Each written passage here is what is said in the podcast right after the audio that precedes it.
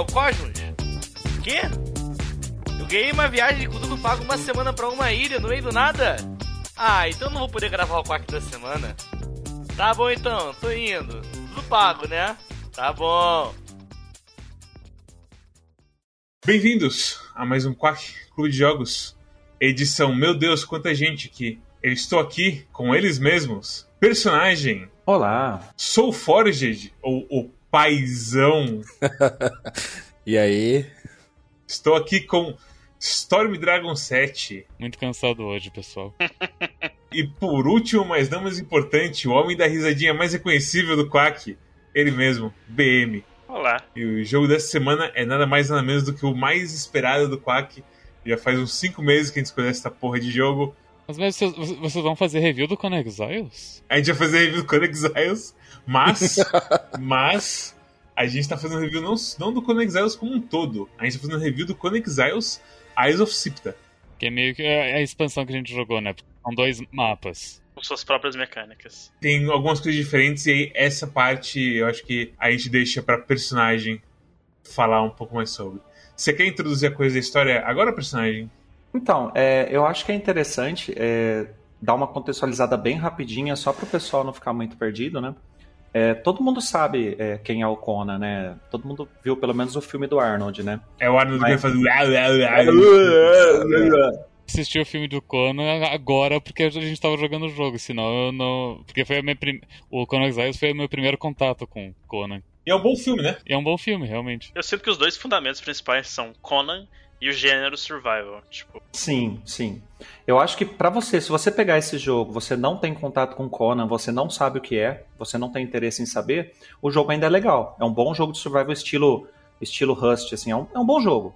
Mas se você tiver um, um, contexto básico assim de Conan, ele é mais aproveitável. Então, é, talvez o, o, o, o Mes vai colocar um timestamp assim depois, falar, ah, quem, quem não quer saber, eu não tenho interesse em saber quem é o Conan. Posso colocar isso. Mas eu vou dar uma introduçãozinha básica, eu pedi pro, pro Mads para fazer, isso é o que eu queria ter feito no Lodos War, mas não deu muito certo. é, é, no Lodos War a gente tava muito preocupado em um atacar o outro por, por, por bobagem. Não, olha, é, aquele lá eu fiquei, eu fiquei bem chocado, assim, eu achei que vocês iam gostar tanto do jogo. Como jogo eu gostei, mas para quem não conhece Lodos, né? Mas enfim, esse é outro, outro uhum, assunto. Uhum, sim, é um assunto para outro Quack que já foi.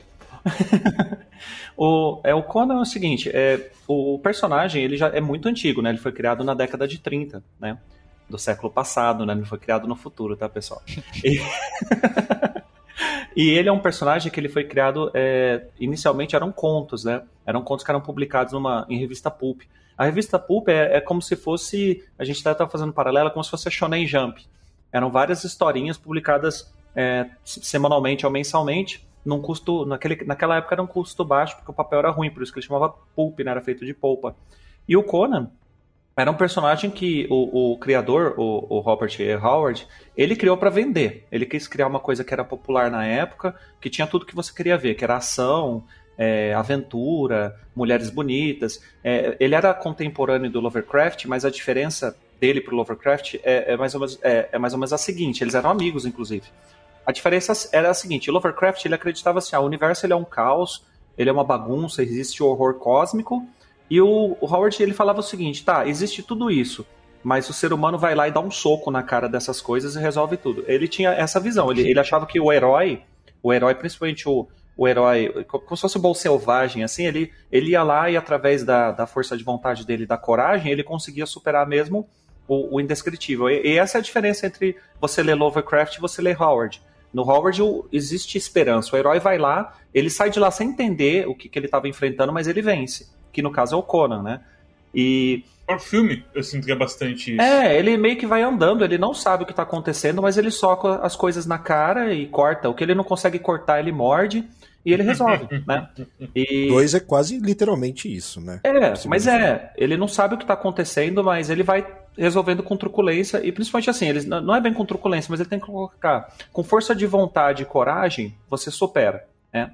Então ele tem muito essa visão. E, e o mundo que ele apresenta pra gente assim é um mundo, é, eles chamam de era iboriana, que é no passado antes da pré-história, porque ele acredita que coisas têm um negócio que ele chama tipo de evolução convergente, que é tipo toda civilização, ela surge é, uma espécie, qualquer espécie deixada no, solta assim na natureza, ela evolui, ela chega num ápice e acontece algum cataclismo ela cai. E isso faz ciclos. E, e o Conan é um desses ciclos que aconteceu antes da nossa pré-história. E, o, e era Pangeia, era tudo junto. Então tinha magia, tinha criaturas místicas, tinha um monte de coisa. Só que os seres humanos não têm acesso muito aos poderes mágicos. Eles têm que enfrentar essas coisas com, com uma espada na mão e uma tanga, né? Assim, é, com, com, com, com, com armas, o segredo do aço. Com o segredo do aço. É, é, esse é o grande lance. Que e... você acha no chão. É, com o que acha no chão também. É, literalmente. O, o, o, Conan, na verdade, ele é, ele é tipo a epítome, né, do, do personagem dessa época, né? Ele é um. É, ele, a gente tá acostumado a ver ele de tanga, né, nos filmes do Arnold, mas na verdade ele, ele usa os equipamentos que ele encontra das sociedades que ele encontra. A gente vê isso no filme do Arnold também. Eu nunca vi um, um personagem ter tanto figurino num filme só. No primeiro ele tem muitos, mas no segundo não, ele só fica de tanguinha, né? Ah, é. bom. É, a gente não viu o segundo. Eles, eles decidiram a, a coisa, a identidade visual do Conan. Foi isso que aconteceu. É porque vendia mais você mostrar o Arnold olhado do que você mostrar umas armaduras legais, né? Teve a coisa do. Uh, do He-Man, né? Que um, um foi usado para ser boneco do outro. Como é que era o personagem? É, existe, um, é, existe uma lenda urbana que. Teve um, um, boneco. Eles queriam lançar uma linha de brinquedos do Conan. E teve um boneco, assim, uma edição é, que foi entregue para algumas pessoas como modelo, como teaser, que é o boneco do He-Man, só que com cabelo castanho. E só que daí, assim, na época tava bombando Star Wars. Aí eles falaram: olha, então vamos pegar o seguinte, vamos pegar esse boneco aqui, vamos colocar umas armas laser, um, umas naves, umas coisas assim, e vamos criar um universo mais específico, né? E aí foi e também porque o Conan ele é muito violento, né? Então eles queriam criar uma coisa mais mais familiar para as crianças. Então fizeram o He-Man. É, tem gente que fala que isso é só uma lenda urbana, que não foi isso que aconteceu. Eu já vi o bonequinho lá. É, realmente é o boneco. Eu, tenho, eu tinha a coleção do He-Man quando eu era pequeno, né? Então, assim, é o boneco do He-Man com cabelo castanho. Então, tem sustentação para essa hipótese, mas eu me venderam um peixe e eu tô, tô oferecendo um pedaço para vocês aí. Pode ser que seja verdade. Quem quiser conhecer mais sobre o Conan e sobre essa questão da, da era iboriana, é, eu recomendo é, ler os contos, principalmente, porque eles são curtinhos e são muito bons. Teve uma publicação da Conrad, uns anos atrás, que era Conan o Cimério. Na época daquele filme ruim da, de 2011, que ele não existe, mas existe um livro. Esse livro aqui tem uma coletânea dos contos também. Ele foi publicado pela editora Generale, né? Muito conhecida. E se você não gosta de contos e quiser ler quadrinhos, eu recomendo principalmente é, Conan Nascido no Campo de Batalha, que é esse que saiu pela Dark Horse, mas aqui no Brasil saiu pela Mitos. É, Conan Nascido no Campo de Batalha ele mostra a origem do personagem, é bem legal, ele é bem acessível e ele tem, tem uma ação muito legal. E se você for ler um conto só que você queira. É, assim, que vai mostrar bastante o que é a Isle of Sipta, leia Chuntal, Chuntal com X, Chuntal do Crepúsculo. É muito assim a Isle of Sipta, esse conto. É o Conan chegando num lugar desconhecido enfrentando horror cósmico. Então, esse é o conto que mais se aproxima da experiência, assim, do lore de Isle of Sipta, né? Então, com essas informações você já vai ser capaz de, de curtir um pouquinho o personagem e, e, e, o joguinho. Mas o joguinho ele é perfeitamente jogável se você não tem acesso a essas informações. Eu só quis falar porque é, eu acho que é uma coisa tão rica e ela fica muito limitada assim, ah, é o Arnold com uma espada na mão. Não é só isso, é, é um. É, eu diria, eu diria assim, que a opinião pública de Conan foi tão de serviço pra ele, até na coisa do filme dele. Eu diria que eu não esperava que o filme dele fosse ter tantas coisas de tipo. De realmente sim, horror cósmico, tipo, Tulsa Doom ser aquela coisa de controle da mente, virar porra da cobra e não sei o que, sabe? Umas coisas que realmente, tipo, atribuir a magia e continua andando, sabe?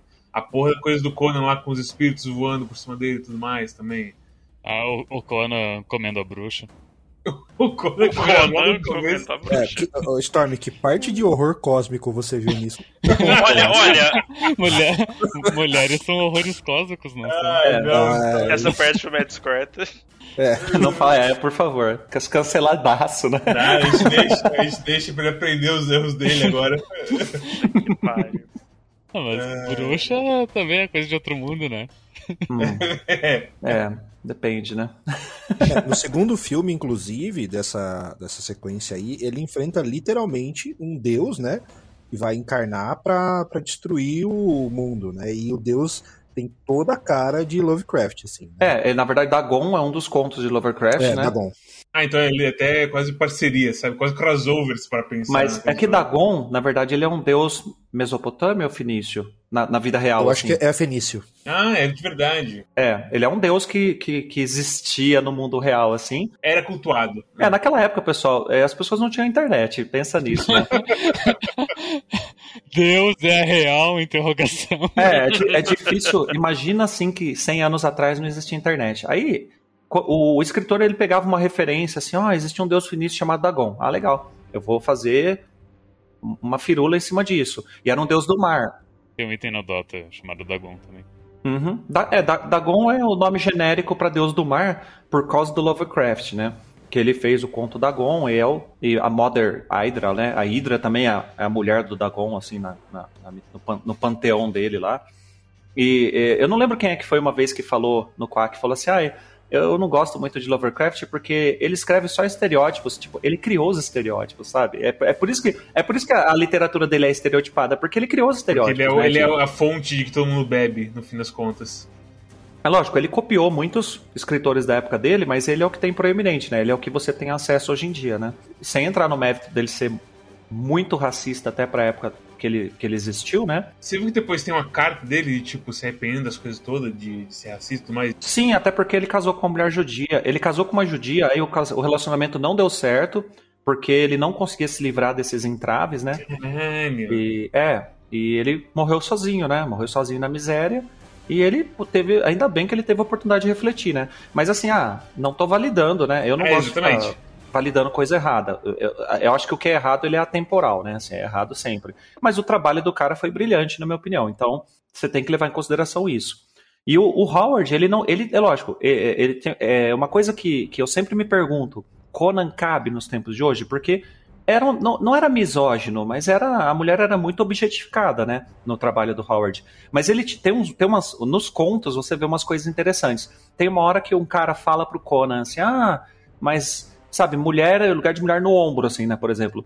E o Conan fala assim, eu vou ficar com essa mulher, a gente vai ficar junto enquanto os dois quiserem. Quando tiver bom pros dois, quando ela não se sentir mais à vontade comigo, ela tá livre para seguir o caminho dela e vice-versa e tal, tal, tal. Tipo assim, ele, ele, ele tem um- uma conversa muito progressista. A mulher não é objeto para ele. A mulher é uma companheira. O, o próprio filme, Mad se lembra daquela cena né, lá pro, pro final do filme que eles estão, acho que é quando eles estão fugindo da do lugar lá que tem as orgias do Tulsadum. Primeira vez que eles entram, que a, que a menina toma uma flechada. Isso, e daí a Valéria meio que fica pra trás e, E ela um tanca todo Ela, mundo. tan ela tanca uns É. cinco caras sozinho. É o tipo de cena que, tipo, se, se, se tivesse essa cena num filme saído em 2020, eu ia pensar, ah, eles colocaram essa cena só pra dizer que ah, uma mulher tem algum valor, enfim. Mas como essa é uma cena que eles colocaram no filme de, de que época que é? Anos 70, 60? 82. Isso é de um filme de 40 anos atrás. Tu pensa, pô, os caras já estavam com uma ideia ali engatilhando, É, sabe? e tipo, o, o da hora que, assim, a- quando a gente tava vendo essa cena, eu tava completamente tipo, nossa, vai ser sequestrada, meu Deus do céu, que merda. E não, acontece diferente, tipo, é uma outra trope, mas sei que também ela tem o valor dela como personagem, a, a- o poder dela como personagem ali também. É bem, bem legal. Inclu- é, inclusive, outra, outra história de empoderamento é a Rainha da Costa Negra. Porque essa personagem, a Valéria, que tem no filme, ela não é baseada na Valéria. Porque a Valéria é um personagem da Idade Média que o Howard criou. A personagem que ele tá querendo fazer referência lá é Belite. Be- Be- acho que é pronuncia Belite mesmo, que é a Rainha da Costa Negra. Uma- ela é a capitã de um grupo de, de piratas. Então, ela, assim, ela é uma líder entre outros guerreiros muito ferozes. E o Conan vê ela como uma igual. Ele não é a companheira dela, ele é, ele é a, ela é a parceira dele. É o grande amor da vida dele, é essa tal de Belite. É que a gente encontra em Siptah, inclusive, naquela ilha do topo. Não, aquela é a Valéria do filme. É a, é a representação. É tipo um. É, um- é, na verdade, é um amálgama, né? O, o, o Robert Howard, em 34, quando ele criou aquele filme, que, é, criou aquela personagem que, que depois foi estereotipada nos filmes na Red Song. né? É, em 34, ele já tinha criado essa personagem como se fosse um aspe- aspecto feminino, assim, lógico, um- sendo muito grosseiro, do próprio Conan. Os perso- a personagem era muito forte. Tudo bem que era fruto de uma série de violências, né? Ela, a história original dela ela é fruto de uma série de violências, tal. O mundo de Conan em diversas em diversos contos você se depara com um pouco um machismo exagerado, né? Mas e, e é muito atrelado não ao personagem Conan. Muitas vezes é a região, né? O personagem acho que pode falar melhor que eu. É muito assim, o, o Conan ele é um, um no próprio mundo dele, ele viaja muito, ele conhece muito novo, ele toma contato com, com sociedades e civilizações que nem sempre ele concorda com as ideias. E por ele ser uma pessoa muito forte, muito poderosa, a, vontade dele às vezes se impõe, né? é, então, é assim, eu convido realmente assim, é, é, é, esse tipo de reflexão, porque fica parecendo, ah, vocês estão é, vocês estão ovacionando uma coisa que só a gente só vê mulher pelada nas capas da revista do Conan, mas lembre-se que, é, que nem eu falei, o, o Howard ele criou uma coisa para vender. Se você pegar os contos, a capa da revista Pulp sempre tinha uma mulher de biquíni, alguma coisa assim, mas na história. Aqueles clássicos do, do Frazetta, acho que é o nome do cara, né? Aqueles posters assim, com o cara levantando a espada e a mulher de biquíni. Ah. Então, mas isso aí é uma coisa que eles colocavam na capa para vender pro pessoal jovem. Não conto, não, não é isso que tá acontecendo. Tipo, é, tem mulheres que, que, usam a sensualidade como uma ferramenta, inclusive no Chuntal do Crepúsculo tem uma mulher que tenta usar a sensualidade. Palavra-chave, tenta. Ela tenta, mas o Conan, ele, tipo assim, ele gosta de mulher, ele sempre tem relacionamentos com, com várias mulheres, mas ele sempre deixa bem claro, é, é uma coisa, ela não é um objeto para mim, ela é, um, é, é uma pessoa que a gente tá com interesse mútuo nesse momento. Geralmente naquela hora é sobrevivência e depois, depois beijinho. Mas não é assim. É, eu ficava pensando, poxa, será que é adequado para hoje em dia? Olha, tem que fazer algumas concessões para a época. Mas eu acho que era muito progressista. Eu acho que tem coisa que, que autores de hoje em dia poderiam aprender muita coisa sobre, sobre empoderamento feminino lendo algumas coisas do passado. Lógico que tem coisas ruins pra caramba, mas tem muita coisa boa também que os caras poderiam é, é, repensar se der uma lida com atenção, né? E não olhar só, só as capas da revista Pulp, né? É, é interessante isso, porque é, essa sensação, assim, tipo, do pessoal achar que Conan é meio vários é muito engraçado, porque teve um tweet recente do pessoal falando é assim que eu imagino os últimos três fãs de Conan e é um molequinho falando assim. É uma, uma mulher entrevistando um moleque e ela, é a mulher fala assim: moleque, ah, você não vai brincar com as crianças? Ele fala: não, não sou criança. Ela fala: você é adulto? Fala, eu sou adulto. Mas, mas isso não era do Detetive Conan, que é literalmente um anime em que o menino, tipo, era adulto e Ah, é verdade, criança? eu confundi. Meu Deus do, do céu, não sei Eu achei que você fosse falar um negócio do Dance. Esse negócio é outro Conan. É o Conan é um detetive. Essa gafe tu não vai poder cortar fora, mas a gente precisa continuar a nossa streak de, de gafes. Tem que deixar dentro, não tem Mas acho que isso que é bom. É isso que é, é, é, a vida é feita desses momentos, assim. Eu... Ai, cacete. Essa reflexão é importante porque, uma, já entrando um pouco no jogo, né? No jogo, todos os personagens são estritamente bombados, lindos, maravilhosos, né? Inclusive as mulheres de personagem do Mads, que foi um, um, um, ponto de bastante distração nos combates. Eu né? achei, eu achei interessante o quanto afetava vocês, assim, essa coisa. Mas afeta. Muito... Afeta me, mesmo. Me você divertiu fica... também a maneira como afetava, particularmente o personagem. Eu não esperava isso. O pessoal da stream eu, eu achava muito interessante como, como ele afetava eles também. O pessoal da ah, stream. Eles comentavam? Sim, o pessoal da stream fala, nossa, eu consigo ver os seios pelas costas dela, tipo, quando balança assim, sabe? tipo, e passa pelo. Exatamente. É, que vocês estão vendo no vídeo, mas o pessoal tá oh. passando de um pro outro, sensualmente aqui pra gente. ou, ou, alguém chegava no chat de, do, do, nada e falava, ô, oh, mas olha pra baixo um pouco. Fica em primeira pessoa e tenta ver seus pés, né? Essa coisa de você poder ver os peitos foi, foi de você poder ver o decote foi interessante, não esperava isso deles. Eu gosto muito de primeira pessoa que você pode olhar para baixo e ver esse personagem independente Inteiro, desse assim. tipo de, de é. feature. Tipo, Mirror's Edge tava jogando, tem isso, não tem? Tenho, eu não olhei muito porque eu Mirror's Edge, tu consegue ver teus pés, né? As mãos e os pés. É porque a Fate é, é, é magrinha, né? Você não vê nada assim. é. Um bom jeito de colocar. Ela é uma runner, ela é tipo, ela corre parkour feito uma doida. Ela, se ela fosse um pouquinho mais pesada, ela Sim, ela deve ter 50 quilos a guria. Não, não, esqueçamos que no jogo, um dos feats é você escolher o tamanho do seu dot, né? Exatamente. Então, é um ponto importante para se considerar. E, inclusive, a maioria das pessoas conhece Conan Exile justamente como ah, o jogo que tu escolheu o tamanho do teu pin. Mas não sabe, mas não sabe todo o resto do jogo. E, e eu falei DOT porque é literalmente esse o nome que o jogo dá em português. Ah, é? É, é Endowment, né? E, e, eu achei Tem engraçado. Tem aquela poção que, que melhora. Que aumenta. Seu... É, é serve pros homens, infelizmente, porque os, os desenvolvedores são covardes. Eu fiquei bem chateado, na verdade, né? Porque é lógico, essas coisas são coisas da fragilidade masculina, mas é, quando eu falei da, da, primeira review que eu participei com vocês do, do Cyberpunk, poxa, eu gostei bastante de participar, fiquei super orgulhoso do nosso trabalho. E daí eu falava para as pessoas: olha, eu fiz um review do Cyberpunk com os meus amigos, assiste. Todo mundo ficava, ah, é aquele jogo que você consegue customizar o tamanho do peru? Eu falava, uhum. pô, mano. É realmente, a parte disso que você falou, mas é que é tão assim. Como é que se fala? É um. É uma Ouroboros também, certo? Tipo, eu quero cliques pro meu site. E aí eu falo, ah, olha só os pintos do Conan. E aí, tipo, aparece uma lista melhor 10 melhores pintos do Conan. Ah, sabe? Tipo, é, é, assim que rola as coisas, infelizmente. Alguém vai querer falar, tipo, sistema de features do Conan. Olha que merda. Ninguém quer falar disso. Os quem, quem falar... quer saber sobre o sistema de crafting do Cyberpunk? É.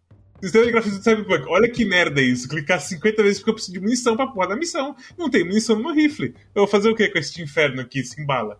Mas eu acho que tem um aspecto de ser uma superficialidade que chama atenção, que é incomum e que, tipo, culturalmente é um assunto sensível e que não, não se encontra em jogo mainstream. Então, não. acho que é natural que isso chame a atenção. Tanto que tem o streamer mode, né, pra, pra tirar essas nudezes assim. Eu usei nas streams porque eu sei que se, se. É aquela coisa, se ninguém reportar, o Twitch não pega. Mas se uma pessoa só reportar, a chance de tomar um martelinho na cabeça é, é fatal, assim. Tudo isso no jogo você só vê se você quiser. Sim, sim, também tem. É bem importante notar isso. Mesmo que você marque a stream como conteúdo adulto, ela não pode mostrar a nudez. Não. Inclusive, hum. tem jogos no Twitch que são banidos e que esse aí nem. É porque assim, o Twitch funciona assim sobre nudez no Twitch, se tem nudez num jogo tipo Heavy Rain. É, os jogos do David Cage no geral, eles têm alguma cena de sexo. Tem alguma cena que é uma mulher tomando banho e aparece os peitos dela. Nesses jogos você não toma banho porque eles, o Twitch só pede que você fique o tempo necessário para assistir a cena. E assim, e se você só faz isso, você não faz, olha o peito, não, não tem problema nenhum. Então, mas aí, tipo. Se você não fizer fonfon na câmera. É, exatamente. Se você não for pra cima, assim, e ir atrás do conteúdo, eles não te banem, mesmo que alguém te reporte por esse negócio. Mas teve uns casos que foi meio, assim, mais ou menos estranhos de. A gente não sabe se foi porque alguém reportou, se o Twitch não tem estándares de verdade e tudo mais. Então isso foi uma preocupação, assim, quando eu fui streamar esse jogo. Padrões. A, a do jogo. Padrões, isso, perdão. Mas é. Toda vez que, eu, que, eu, que alguém usa uma expressão em inglês e eu mesmo, eu, eu tento buscar em português o quanto antes. Senão se perde nas areias do tempo. Eu tô assistindo um desenho dos anos 90 do Homem-Aranha. Hum. Os tratores daquele desenho são os filhos da puta. Por quê? Uma vez a Mary Jane mandou: Ah, Peter, estou embaraçada de falar dessas coisas. a tradução brasileira evoluiu, não? Não, os caras tão. Os, eu tô vendo com o Richard com Saga essa porra de desenho, os caras tão bravos, os caras tão nervosos com isso aí. Os caras tão, tipo, fazendo isso esse erro várias vezes, assim, sabe? De traduzir diretamente porque a palavra aparece, assim, a outra. Falso cognato se chama. Falso cognato, exatamente, boa. Eu gosto que a gente começou a falar do jogo do Conan. Começou a falar do, justamente do, do, do, do ponto editável. Não, mas tudo perfeito. É, mas é, Conan Exiles é um jogo de sobrevivência. é um bom começo. Ah, outra coisa que, que talvez seja melhor talvez eu falar, porque os demais não jogaram. Quem jogou só Conan Exiles, eu jogo desde o lançamento, é, tem uma. O cenário dele, a Terra dos Exilados, é, é, é, um outro lugar, tá? Se você joga o, o Isla Sipta, que é um jogo de sobrevivência também, é o mesmíssimo jogo, só que assim, a história do Conan Exiles, né, que não é nenhum plot muito, muito complicado, é a seguinte: você foi escravizado por N motivos, porque isso é gerado quando você cria o personagem, por que, que você é um criminoso. É, e tem, uma, tem bastante piadinha ali. Eu, Aí eu qual que é a, a, punição? Eles colocam um bracelete mágico em você e jogam você num lugar chamado Terra dos Exilados, que é tipo uma prisão que tem tipo um campo de força mágico. E eles jogam lá você lá dentro e falam, ó, você, se você sair daí, você explode, tipo, o bracelete mata você. Então você fica preso ali, é tipo uma prisão sem paredes. E quando aí qual que é a sua opção quando você chega no Terra dos Exilados? É ir para dentro, cada vez mais para o interior, para tentar sobreviver. E quando você vai sobrevivendo, que no começo é bem difícil a questão de sobrevivência, é, tem temperatura, tem tempestade de areia, tem fome, tem sede, tem os animais, tem inimigos, tem NPCs e, e pessoas que te matam se você estiver no servidor PVP. É, é, lembrando que esse jogo você pode jogar offline, mas você pode jogar nos servidores oficiais PVE ou PVP.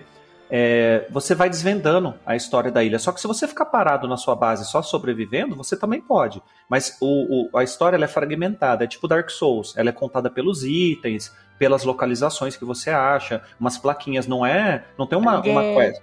Ainda tem um pouco de, sei lá, storytelling de, de, contar a história de um jeito tradicional, porque tem as cutscenes em alguns lugares. É, aqui e ali. No, o Isle of Sipta ele faz isso melhor. No, no, no cenário original, é muito é, ambiental. É meio que é, o que você acha assim nos itens. E, e para você descobrir, porque o, é, o primeiro jogo ele tem um endgame, que é você sair de lá é muito difícil. Se você não olhar uma wiki, você nunca vai adivinhar sozinho. É muito difícil porque são fragmentos de itens que você tem que juntar, tem que matar uns chefes e pegar uns pedaços e fazer uns rituais, que não é uma coisa intuitiva, não tem uma quest. Então, é, as, a maior parte das pessoas foca mesmo em sobreviver lá e, e construir e, base building, né, fazer uma base. E só que qual a diferença, a principal diferença do Isle of Sipta pro, pro cenário original?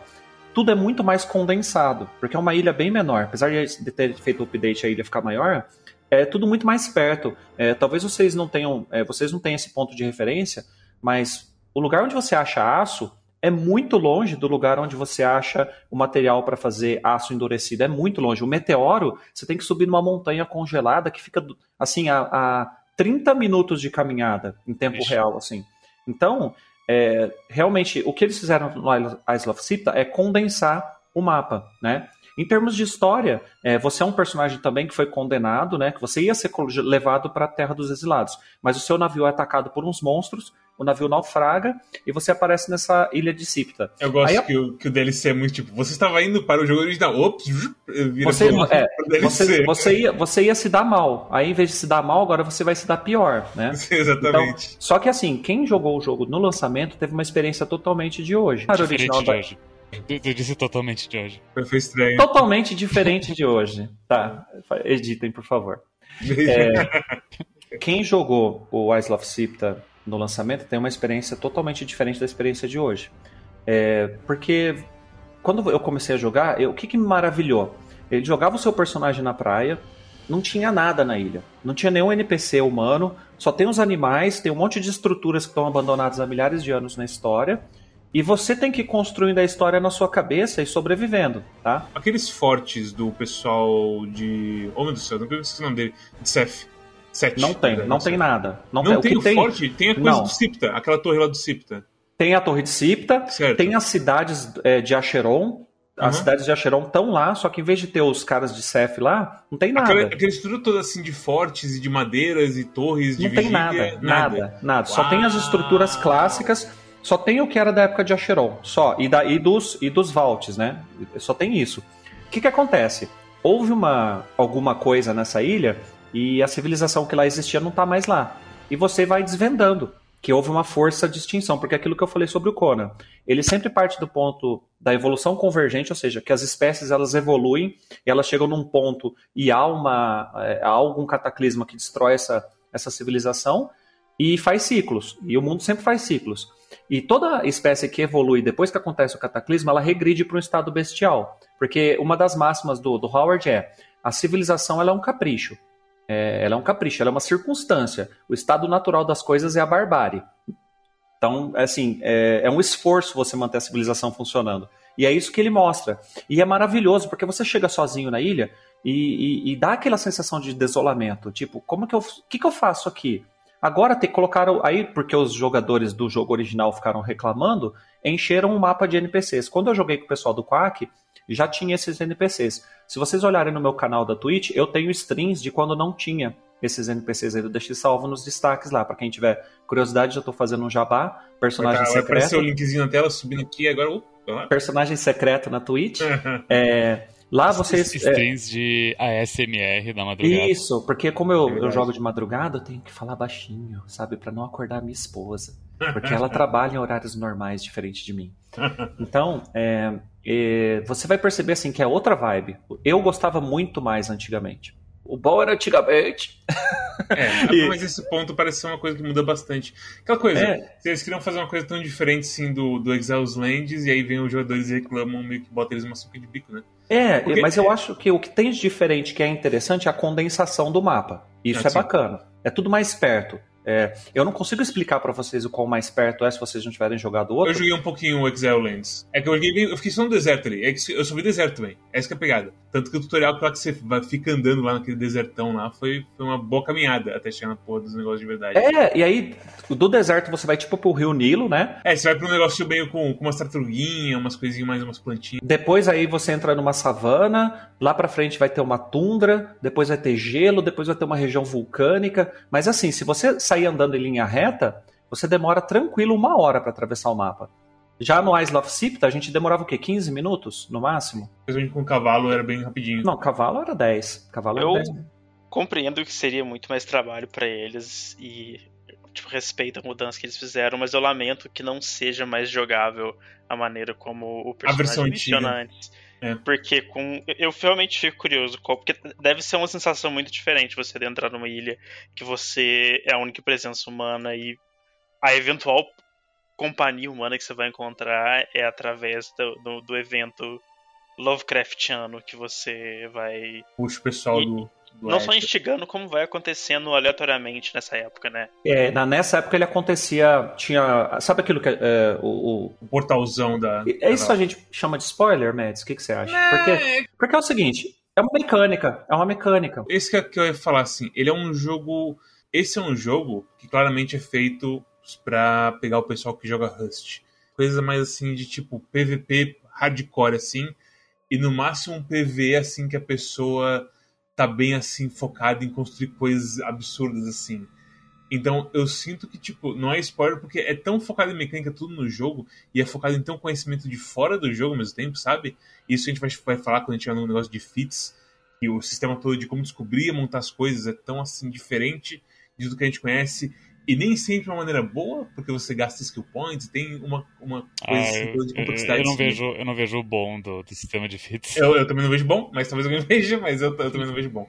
Eu acho que o elemento é de que, tipo, mesmo que seja um spoiler, entre aspas, é, experienciar é diferente, tipo, de, de, de, de ouvir a respeito. A gente ouviu muito você falar a respeito, e pra mim, quando a gente finalmente passou por isso, foi diferente, foi, foi legal. O gráfico da- do, do portal abrindo e a batalha que a gente ficou tendo que tentar dar taser nos caras, prender eles, mas é, então, eu não spoiler. Por mim, você pode falar abertamente sobre todas as mecânicas, É, porque eu não tem acho. spoilers em Eyes of Sipta, porque ele é um jogo que é basicamente vai lá e faça sua história com seus amigos. Acho que esse é o ponto principal assim, da coisa. Sim, é, é melhor com amigos.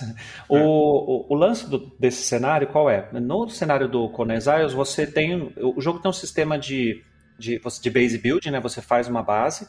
Ele tem um sistema que você captura os NPCs que são hostis e você. No filme original do Conan tem um negócio que chama Roda da Dor, que é um lugar que eles deixam o Conan a infância inteira girando ali para quebrar a força de vontade dele e ele ficar submisso. O jogo tem essa mecânica, né? Que é uma mecânica de Trolls, né? Que eles chamam de que são os escravos. Eu não gosto muito desse negócio de escravo, né? Eu acho meio, meio, meio besta, mas é uma coisa da época, é uma coisa do, do cenário e ela é implementada no jogo. Você tem alternativas de só libertar os escravos agora, mas é muito mais demorado. É, o escravo vegano, é. basicamente. é, porque você liberta o escravo de, de outro acampamento, mas quando a ilha era vazia, você tinha que capturar escravos, não tinha de onde de libertar. Tem uma questão aí que, assim, é, essa, essa, essa sensação de isolamento que o personagem narrou no começo, quando era uma outra versão, digamos, a inicial da, da Ilha de Sipta, né?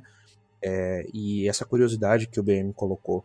Devia ser interessante, realmente, essa sensação de você chegar lá e as histórias estarem todas fragmentadas em itens, que a gente encontra alguns itens, né? Uhum. história no meio do mapa, é, encontra algumas cutscenes em determinados pontos do mapa. Eu acho, acho, acho interessante. É, realmente deve ter sido uma experiência diferenciada. Mas eu vou falar um pouco assim da experiência que a gente teve. É, eu tentei criar ao longo do, da, do, nosso jogo, do nosso jogo lá. Eu fiz um pseudo RP lá com o personagem, pus algumas limitações e tal. E durante algumas, algumas é, alguns intervalos do, do jogo coletivo, eu ficava andando pelo mapa e conhecendo, na curiosidade mesmo. E se você olhar em alguns pontos do mapa, você encontra, por exemplo, esses fragmentos de história, é, não só escritos, como espalhados pelo mapa por meio de acampamentos devastados, ou restos de itens jogados que não são itens que você pode pegar, mas itens do cenário mesmo. É, e o, que eu, o que eu consegui ler disso- dessa situação? Eu acho que deve ter sido bem interessante e me agrada muito mais a proposta de uma ilha com essa sensação de isolamento e as interações serem dos outros prisioneiros, né, dos outros jogadores que caíram lá, eu acho bem interessante. Mas eu acho que a transição para essa situação que, que tem hoje com os, os né, a, espalhados pelo mapa, tudo bem, eu acho que tem um pouco demais, concordo com vocês. A gente tinha um acampamento do lado da base que a gente ia falar, oi, tudo bem? Então vem cá. Os piratinhas, vou farmar os piratinhas ali. os piratas lá não, tipo, né? Enfim. Era uma horta de humanos que a gente é, tinha, essencialmente. Bem colocado, bem. Acho que a horta de humanos. Acho que poderiam reduzir, mas eu acho que a transição que eles fizeram para esse mapa isolado, do mapa isolado para esse mapa que a gente viveu, se você olhar bem, eu acho que eles fizeram de forma bem feita. Porque parece, pelo menos essa sensação passou para mim, olhando os detalhes no mapa, parece que você vai vendo que mais e mais pessoas foram chegando, mais e mais pessoas foram se assentando, como se fosse uma progressão de tempo mesmo. É. Né? No, no hum. começo, chegou lá, estava isolado, e aí as pessoas foram chegando, foram se organizando. Quando a gente chega no acampamento da Valéria lá. Eles estão lá há três anos, né? É, eles estão há três anos. E você vê que, assim, tem, tem um contexto. E isso é uma coisa legal do jogo. Porque mesmo o sistema de escravos, eu tentei não jogar com o sistema de escravos. Eu, o meu personagem não tinha nenhum escravo lá, eu libertava todo mundo. É extremamente difícil fazer isso. né? Mas os escravos são muito fortes, velho. De você só pegar e capturar um Berserker nível 3 e o cara virar um peão meio dos inimigos e matar todo mundo só. É Rei Liotta que o tenha, né? Tipo, Rei Liotta e o Bo Jamaica Bobsley Team eternamente em nossos corações. Acho genial. Agora. Aliás, Rei Liotta e a múmia, perdão. Agora eu acho que. É, você tem, mesmo o sistema de escravos ou o sistema de inserção dos outros, dos outros NPCs, eu acho que foi tem contexto. Né? O, o sistema escravocrata lá tinha um contexto, é, é um contexto daquela realidade, daquele, é, daquela inserção, daquele universo. Não é de graça, né? não é gratuito sei lá e dar uma cacetada na cabeça da dançarina e levar pra roda da dor, entendeu? Hum. É meio dark se você colocar puramente fora do, do universo do Conan. Mas ali tinha um contexto. É, eu, eu achei interessante, mesmo a experiência com a ilha é, dos NPCs, né, vou chamar assim, achei interessante como eles, como esses pequenos fragmentos de história iam compondo, inclusive porque a gente tem um personagem que experimentou a, a, a questão anterior, essa, essa evolução do jogo. Achei interessante como, como a empresa fez esse, esse trabalho. Apesar de que, preciso deixar minha ressalva, a fazer a horta de humanos, como o BM colocou, é uma coisa que me incomodava bastante. É, é engraçado que assim, ali, tipo, os piratinhas eram claramente sobreviventes de naufrágio, certo? E aí tinha uns caras que tinham barco, mas ali no meio termo. E tipo, para mim, assim, não era nem. Pra mim, assim, numa questão de lore, acho que pra mim não é problema. Tipo, os náufragos ali e o pessoal de Seth que tem, tipo, a base, sabe, estabelecida como se fosse, sei lá, sobreviventes ou alguma coisa assim, sei lá. Mas esses vieram, coisa, né? Isso foi a galera vieram, que veio com o Sipta, não foi? Não, ó, é uma coisa que a gente não consegue conceber é, a história nossa, a história escrita nossa, né? Ela, tem, ela não tem muitos milhares de anos, né? mas vamos dizer que a gente tem uma boa história documentada humana de 3 mil anos, mais ou menos, né? As coisas lá têm um espaço-tempo muito grande. A a ilha de Sipta, a história dela, sabe o Império Acheron que existiu lá? É 4 mil anos antes da nossa chegada. O Império Acheron, e antes deles, mais uns 10 mil anos antes, houve o lance das raças anteriores. Então, gente, é muito tempo. E só que o que acontece? Por que, que o, o fato de ter aqueles barcos, é, aqueles barcos de, de, de Seth lá do, do, dos estígios não faz sentido? Porque o grande lance, o plot é o seguinte: é, aquela torre que tem na, na, na, no centro da ilha que faz aquela tempestade, é, para quem leu para quem leu Holy Avenger, essas coisas, é como se fosse a tormenta. Ele gera uma tormenta de meia e meia hora lá. Ela cria tipo um triângulo das Bermudas, assim. Se você chega perto da ilha, o seu barco afunda. É a razão porque a gente tá lá. Nosso barco tomou, foi castado pela torre. Não tem como escapar disso. Então não tem como chegar um barco seguro lá. Porque isso foi o mecanismo que as raças anteriores criaram para isolar a ilha, como um mecanismo de proteção contra a extinção que vinha, né?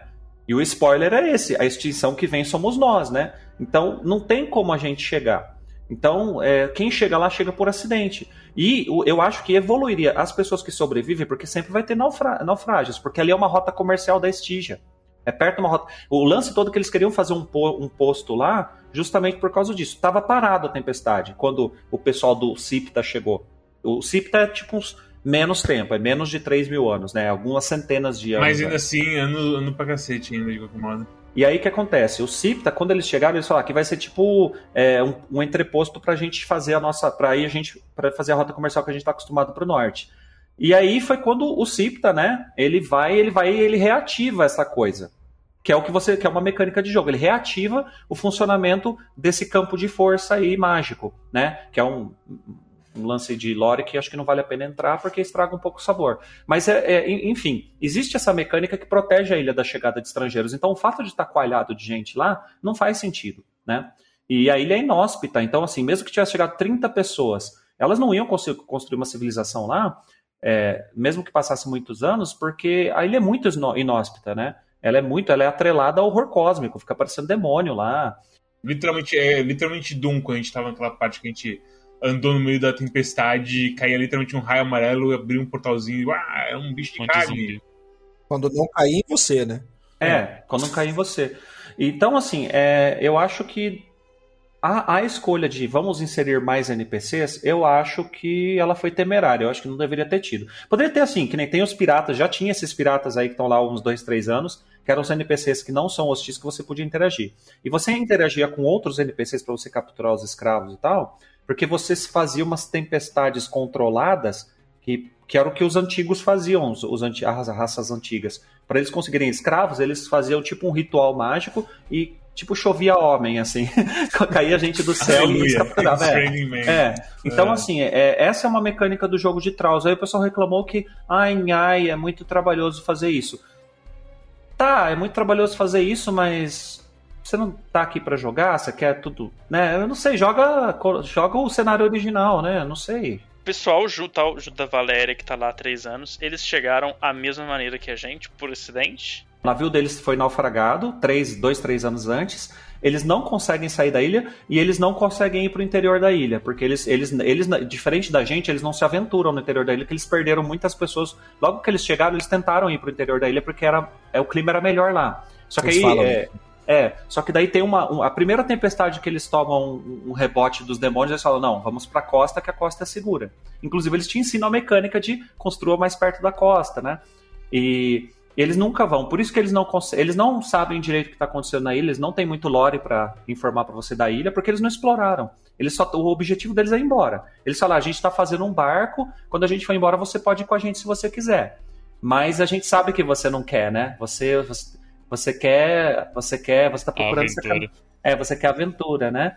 Eu quero gacha de equipamentos onde eu coloco fragmentos de poder. Enquanto isso, tipo, no centro da ilha tem acampamento de estígio que deve ter, tipo assim, 100 pessoas. É um acampamento enorme. Cara, é, literalmente, aquele, aquele perto da torre do Ciptas, é, Ciptas é uma coisa, de uma coisa de visão, que eu me lembro. Que a gente fez aquele parkour pra subir e tudo mais. parkour é uma palavra. Aquele boa. é um acampamento muito grande pra suportar é, muita eu acho gente que é, é de 20 a 50 pessoas fácil ali. E, tipo, é, e, e o que eles gente. tentam colocar no plot é que eles meio que são cultuadores dos antigos. Eu ia falar isso, eles veneram o Yogi, né? E, é. E eles, tipo, tecnicamente eles estariam lá. Então, mas você sabe, pelo plot, assim, venerar Yogi não, não salvou ninguém naquela ilha, né? Sim. né? Então, assim. é, mas, Acho que foi evidentemente um movimento, assim, movido pela o que os jogadores queriam. Tipo assim, foi uma coisa nesse sentido. É, é sabe, queremos mesmas coisas, mesmas coisas, mesmo coisa. Aí, tipo. Mas espera, meio diferente, meio diferente. Eu acho que é lamentável que não tenha sido, tipo, um toggle, uma opção, tipo, duas maneiras diferentes de jogar o, o Isle of Sipta e tenha sido uma coisa que não tem como se voltar mais. Esse é o aspecto que eu acho lamentável. Eu acho que é tipo. É ok ter, as, tipo, ter a opção das pessoas que preferem que seja habitado e tal. Não, não, eu, eu, concordo, mas eu acho que criar uma opção, eu entendi, eu, como eu falei, eu acho que deveria ser extremamente interessante você ter essa sensação de isolamento. Eu não sei se essa demanda dos jogadores teve a ver um pouco com o PVP. Porque os, os, os Trolls realmente têm um impacto muito forte. Não, tem a ver com PVP, mas tem a ver principalmente com zona de conforto. Eles estavam acostumados a capturar a gente em qualquer lugar e passou a existir uma mecânica complexa. Mas, gente, vocês viram que é extremamente fácil também você summonar o. Eles querem conforto. Mas é mais, é mais nível alto você summonar o pessoal lá e ter a chuva e tudo mais. Tipo. Era para ser uma experiência diferente, eu, pelo que eu entendo. Tipo assim, e não deu certo eles criarem uma experiência diferente, porque provavelmente a reação do, do, dos jogadores que eles já tinham foi negativa. Então eles deram, tipo assim, pedalaram para trás, essencialmente, ao que parece. Uma coisa entrando mais assim no, no, no jogo em si, no gameplay em si, é que eu sinto que, tipo, tem muita coisa desse jogo, tipo, a gente jogou num, num, num servidor, só, só com a gente, meio privado assim, que foi uma coisa melhor assim para mim, sinceramente, porque, tipo, eu não quero me meter com o pessoal que joga PvP de Conan ou Rustzeiro maluco assim, porque eu vejo o vídeo desses caras na internet. Esses caras são malucos. Não precisa nem ser o pessoal louco do PVP, mas o pessoal louco de criar construções monumentais, sendo que tu é. Sendo que o servidor não é PVP. E eu não tô fazendo nenhuma indireta pra ti, personagem, porque eu sei que também faz umas construções legais. Mas o meu ponto é que, tipo, ah, o personagem fez ali um super templo uh, japonês, legal, é a casa do personagem. Agora, sei lá, do nada tu entra no servidor tem ali um prédio de três andares que um aleatório fez, sabe? Lunar. Grande lunar. É, os deuses é. antigos. Eu sinto que essa experiência de jogar num servidor fechado entre amigos, eu acho que foi essencial pro meu aproveitamento pessoal do jogo. Pra mim também. Eu não acho que se eu, se eu jogasse num servidor aberto, seja PVP ou seja PVE, eu teria gostado dele da mesma maneira. Eu, a gente tá falando do Lunar, o Lunar foi um negócio que, tipo, algum jogador entrou no servidor, alguns jogadores entraram no servidor, na verdade, antes da gente colocar senha, e, tipo, volta e meia encontrava as construções deles. O Lunar é o mais notável porque ele fez literalmente um bloco, um panopticon gigantesco, assim, né? E horrível, horrível, horrível, horrível. muito feio. É, o personagem fez, tipo, uma pagoda, ele fez o cubo. Cultuem o cubo. O cubo tem recursos. Alimente-se do cubo. E, tipo, esse negócio absurdo assim no meio da praia. Rei Liotta em O Cubo. Rei Liotta em O Cubo. É, mas, e, tipo, aí volta e meia encontrava outros caras. Umas casinhas, tipo, parecia uma. Teve uma vez que encontrei uma casinha viking perto do nordeste da ilha. Que era uma coisa bem bonitinha, assim. Provavelmente não tem isso em vídeo porque a gente gravou muito desse jogo. Inclusive, se a edição do, do vídeo desse jogo tiver meio bosta, é porque tem muita coisa pra eu, pra eu passar o pente fino em cima, cara. É muita coisa. Essa questão do PVE e do servidor fechado. Foi muito divertido, acho que essa experiência do servidor fechado entre amigos, e quanto mais amigos, melhor. você poderia, talvez em mais gente, ou até mesmo nós ali em número com mais dedicação, fazer um, um forte no meio da tempestade para ficar combatendo demônios e tal. Acho que tem, tem várias dinâmicas, inclusive de roleplay, que você pode aproveitar.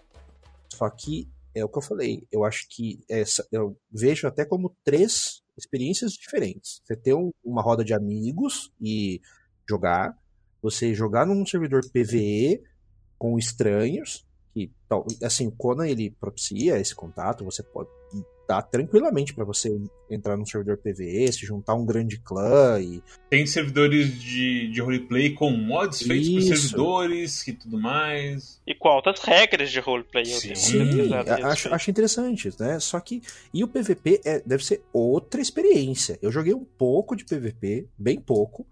É, eu me diverti, confesso, né? Eu não sou um, um, jogador de PVP hardcore, mas eu me diverti. Pretendo voltar e experienciar um pouquinho mais também. Mas é, é, são três experiências diferentes, né? E acho tá. que o jogo te viabiliza isso de uma maneira bastante adequada nesse ponto. Eu sinto que em alguns aspectos o, o lado do PVP, tipo assim, puxa é, o desenvolvimento mecânico de maneira que prejudica o lado do PVE eu diria até nas opções de servidor, que foi a nossa última tragédia assim que rolou, que os nossos traus foram consumidos por um período de inatividade que é uma, como se fala, uma é uma configuração padrão do servidor, a não ser que tu mexa antes de criar ele. Se você fica 15 dias sem mexer nas coisas, nos traus eles somem. E a gente já tinha tirado várias configurações de, básicas que tinha tipo estraga, sei lá, é, construção com o tempo e tudo mais. Várias coisas tipo se você ficar inativo porque a gente tava querendo jogar no nosso ritmo, basicamente. O personagem também já é configurado para que a, a coisa de. Como é que chama? Tipo, pros animais ficarem prontos, pros escravos terminarem de, a, de empurrar a roda, seja bem mais rápido que o padrão do jogo. E ainda assim levava um tempo. Levava um tempo considerável, essas coisas aí. Então, tipo, a, a nossa experiência foi é uma coisa assim, quando você for ter a sua experiência com Conan, se você for querer ter a sua experiência com Conan, entenda isso que tipo é um jogo de várias peças que se movem bastante, dependendo de como você quer jogar ele. Se você for jogar com seus amigos, tipo, já tem assim em mente se você quer uma experiência mais rápida ou mais assim extremamente lenta quando você for mexer nas configurações assim do, do servidor e veja todas as configurações pra ver se não tem nenhuma que explode em jogo depois de 15 dias, porque é absurdo o tanto de coisa que tem pra. Vocês podem remeter também ao primeiro desastre que foi a minha entrada no servidor na época do expurgo, né? Nesse jogo tem uma coisa chamada medidor de expurgo. Conforme você crafta coisas, conforme você constrói coisas, conforme você acha que ganha loot, se não me engano. Tem umas coisas específicas que avançam o marcador de expurgo, mas tem uma barra que enche. Quando essa barra enche, um jogador é selecionado a dedo e esse jogador vai ser atacado por certas forças que, sinceramente, no default, assim, eram forças bem fortinhas, assim, que vieram pra cima da gente. E o que aconteceu foi que, tipo, não importava se tinha uma pessoa online, se, se tinha, quantas pessoas tinham online, na verdade. Não importava isso. O feliz É. do papai entrou, né? No, no, no- num dia à tarde. Epa, vou pegar cavalos e achar rinocerontes. Opa, É. que aviso é esse na tela, né? Expurgo em 15 minutos. Aceite. É tudo configurável, mas a configuração default não era, então tinha em mente a nossa maneira de jogar, essencialmente. Ma- Mas eu, eu gostei que depois que teve essa pequena tragédia, a gente descobriu que tinha uma configuração que era literalmente ah, o expurgo ele só aciona se tiver pelo menos X jogadores conectados. E é o que resolve, resolve pra gente. Eu, eu não sei nem se essa configuração existe desde o começo, é porque a gente, a gente chegou no jogo alguns anos depois. Então, Uhum, tipo, justo. o jogo ainda tá em ativo desenvolvimento. Recentemente eles postaram, tipo, eles têm um servidor de testes e eles, eles postaram as patch notes do servidor de testes e, tipo, diversos problemas que a gente tinha. É, eles estavam aí consertando para um patch que ainda vai ser lançado. Então é um jogo que ainda tá em desenvolvimento ativo e eles estão melhorando o jogo ainda. Era uma opção que tinha passado pra gente, porque são muitas as opções. O default é puxado para extremamente PVP, assim. Eu sinto que o que vem na caixa, assim, do- das configurações, tipo, bota aí e deixa os caras se matar. Sabe? É esse tipo de coisa. Que os caras têm que estar online pra defender as bases, porque senão vai aparecer um maluco com flash explosivo, vai derrubar a, a parede e vai comer toda a sua comida. Eu, eu acessei o subreddit do jogo brevemente e um dos posts que eu vi foi um cara que jogava no servidor oficial de PVE dizendo que depois de um ano logando semanalmente só pra resetar o timer de decay do- das construções dele, ele tinha finalmente se livrado desse senso de obrigação Let ia go. parar de logar. Porque ele não jogava mais o jogo. Ele só entrava nesse servidor oficial pra resetar o timer para as coisas que ele construiu não serem satisfeitas. Então, tipo assim, a a gente foi muito privilegiado por estar jogando num servidor que era nosso, assim, graças ao personagem. Então ele podia ser customizado baseado nas nossas necessidades. Tem um ponto positivo nessa questão do expurgo, né? Se vocês pararem pra pensar, de certa forma, é um- uma maneira de. Dependendo, lógico, de uma série de fatores, mas uma maneira de você não deixar nada muito perene no, no servidor ou fazer os megacorp do, dos Rusts, né? Quem tá familiarizado com o jogo Rust, né? E aquelas, aqueles grandes com- compounds, né? aqueles, grandes, aqueles grandes instalações que fecham o mapa e tal. No Conan você tem isso também, mas graças a esse sistema de expurgo, isso envolve os jogadores. Na medida que você vai deixando o tempo passar, vai sendo a sua base vai decaindo, né? E você vai tendo problemas. A sua base vai apodrecendo. É, eu, eu gosto do sistema de expurgo. Eu realmente achei interessante. Do jeito, mesmo no default, né? No, no padrão. E acho que você poder configurar melhor a experiência que você quer ter. Né? O acelerada das, das questões de domar animais e de domesti é, é, é? o sistema de RH de Trolls, né? De É. você- RH de trás. De, de de oportunidades de imperdíveis de emprego. Isso, né? Irrecusáveis, eu diria. Mas assim. É, eu, eu acho Hum. que é, é, cada assim, ele, o jogo tem configurações, e isso é, isso é uma coisa interessante, porque tem jogo que não tem essa, essa né? Tem configurações que te permitem escolher a experiência que você quer ter, de certa forma. Até certo ponto, óbvio. Mas nesse, nesse aspecto eu achei interessante. Eu gostei nesse ponto. Lógico que até a gente aprender alguns detalhes e eu aprender a ler o Discord fora do celular, é, a situação causou alguns sabores, né? Mas, de fato, nada irreversível, como vocês puderam ver. Né? Sim. Foram algumas das configurações que estão relativamente escondidas, como foi a experiência que do- dos nossos trolls que foi- desapareceram. Porque existia uma configuração, mas a configuração ela não estava visível. E a gente não tinha conhecimento dela. Acho que a gente pode falar um pouquinho do jogo, como ele é basicamente assim, sabe? Tipo, o que, que você faz o que vão, como você sobrevive e tudo mais. E... A gente fez muito paralelo com Rust, mas eu acho que o jogo mais próximo, em termos de mecânica, é o Ark. O Ark é muito próximo. Você começa com um personagem que ele não sabe fazer nada. Ele tem alguns. É, você tem um personagem. Ele tem atributos como se fosse de RPG, né? Força, agilidade. É, cada um vai é, governar é, uma mecânica do jogo. E você tem quando você começa, você está com tudo no zero e você sabe fazer coisas básicas, tipo roupa de, de, de, de, de mato, é, ferramentas de pedra. Quando você sobe de nível, você ganha um ponto tipo de, de fit, né? Um ponto de. Como chama em português? É, ponto de talento de, de, de que você vai comprar. É, por exemplo, eu compro a habilidade de fazer armas, é, armas de pedra. Aí você, aí você aprende a fazer construções de madeira, madeira naval simples. Depois é, você, conforme você sobe de nível, você vai aumentando os tiers. Você começa sabendo fazer armas de pedra, depois armas de ferro, aí armas de aço, depois aço endurecido, depois aço de meteoro. É, isso você ganha com os níveis e você escolhe para onde você quer evoluir. Se você quer focar em construção, por exemplo, você compra é, mais pontos é, nas, par nas partes de base building. Se você quer. E você especializa em armas também. Você pode usar qualquer arma. Mas para você fazer uma arma, você tem que aprender. Ou reparar que, ela, que é importante é, também. E para reparar também. Para reparar, para consertar uma arma, você tem que saber fazer ela. É, e, o interessante é, você, se você joga sempre com os mesmos amigos, é você tem um ou dois amigos que sabem fazer a base, construir as estruturas, e os demais que proporcionam equipamento pra galera. Mas se você jogar sozinho, como eu sempre fiz. Que proporcionam humor pra galera. É, isso, isso eu acho que isso é essencial. Tem que ter pelo menos uns dois. o que você tem que fazer é o seguinte: você tem que se especializar em alguma arma, porque para você aprender as receitas, digamos assim, você poder direcionar. Você não tem que uhum. aprender, ah, eu quero fazer faca, espada, escudo, armadura leve, armadura pesada. Você escolhe um caminho e segue, tanto para build de atributos do seu personagem, quanto para build é, de, de conhecimentos, né?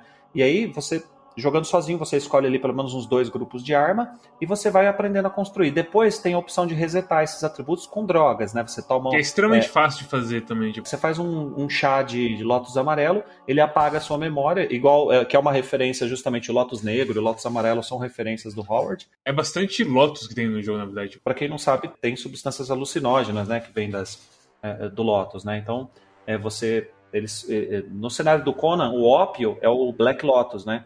Então você toma, você, vamos dizer assim, o, o porre é tão forte que seu personagem esquece tudo, né? Então você vai lá e reseta. Até para fazer essa mecânica, eles colocaram um lorezinho por trás, né? E aí você, depois que você já aprendeu os tiers básicos, você já está no tier avançado, você não precisa aprender de novo os tiers básicos. Então você vai lá e reseta. Você faz uma build para você chegar até onde você quer no jogo e depois você reseta, até porque é um, é um fit, é um, é um ponto da jornada você resetar. E aí você reseta e, e você. Que jornada é esse negócio de, tipo, quando se fala? É uma lista de objetivos que você tem.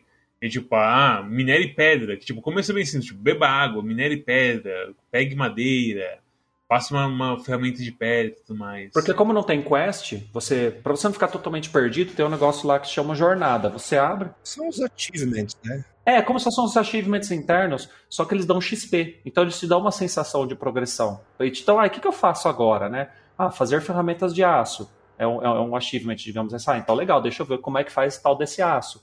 E é muito, tem coisa, tem, tem é, itens que você precisa para craft, principalmente, que você não tem muito assim uma noção. Ah, onde que eu arrumo enxofre? Você não meio que não sabe onde que arruma enxofre. Então você tem que tentativa e erro. Colocar peixe na prensa, colocar car carne na composteira. Isso é uma coisa também que é muito curiosa, assim, tipo, eu tô acostumado com Terraria em Minecraft, sabe? Que são jogos tipo, por favor, entenda como se faz as coisas, tipo, é uma árvore, então é um negócio extremamente bem coisa, bem assim estruturado, tipo, tem literalmente um personagem chamado O Guia, que te fala isso que faz isso, isso, isso, aqui, aqui, aqui. E em Konami, tipo, eu tenho uma prensa. E se eu colocar uma cabeça aqui dentro? O que vai sair? é uma surpresa para todos, sabe? Vou colocar minha mãozinha aqui, deixa eu ver o que, que, sai. Não, saiu a mãozinha. As, as, as, estações de Conan são meio assim estranhas e únicas para comparado a muito jogo por aí. Tipo, a coisa de ter uma prensa que você coloca semente, sai óleo, é uma coisa que eu não esperava que fosse ter assim, por exemplo. Um negócio completamente que eu não tinha noção que ia ser tão assim semi-realista as coisas das estações, no fim das contas.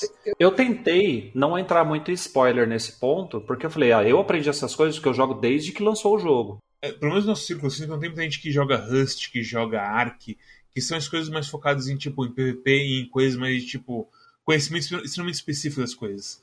A gente pega mais esses Terrarias, Minecraft, que, tipo, o jogo meio que tá tentando apresentar as coisas.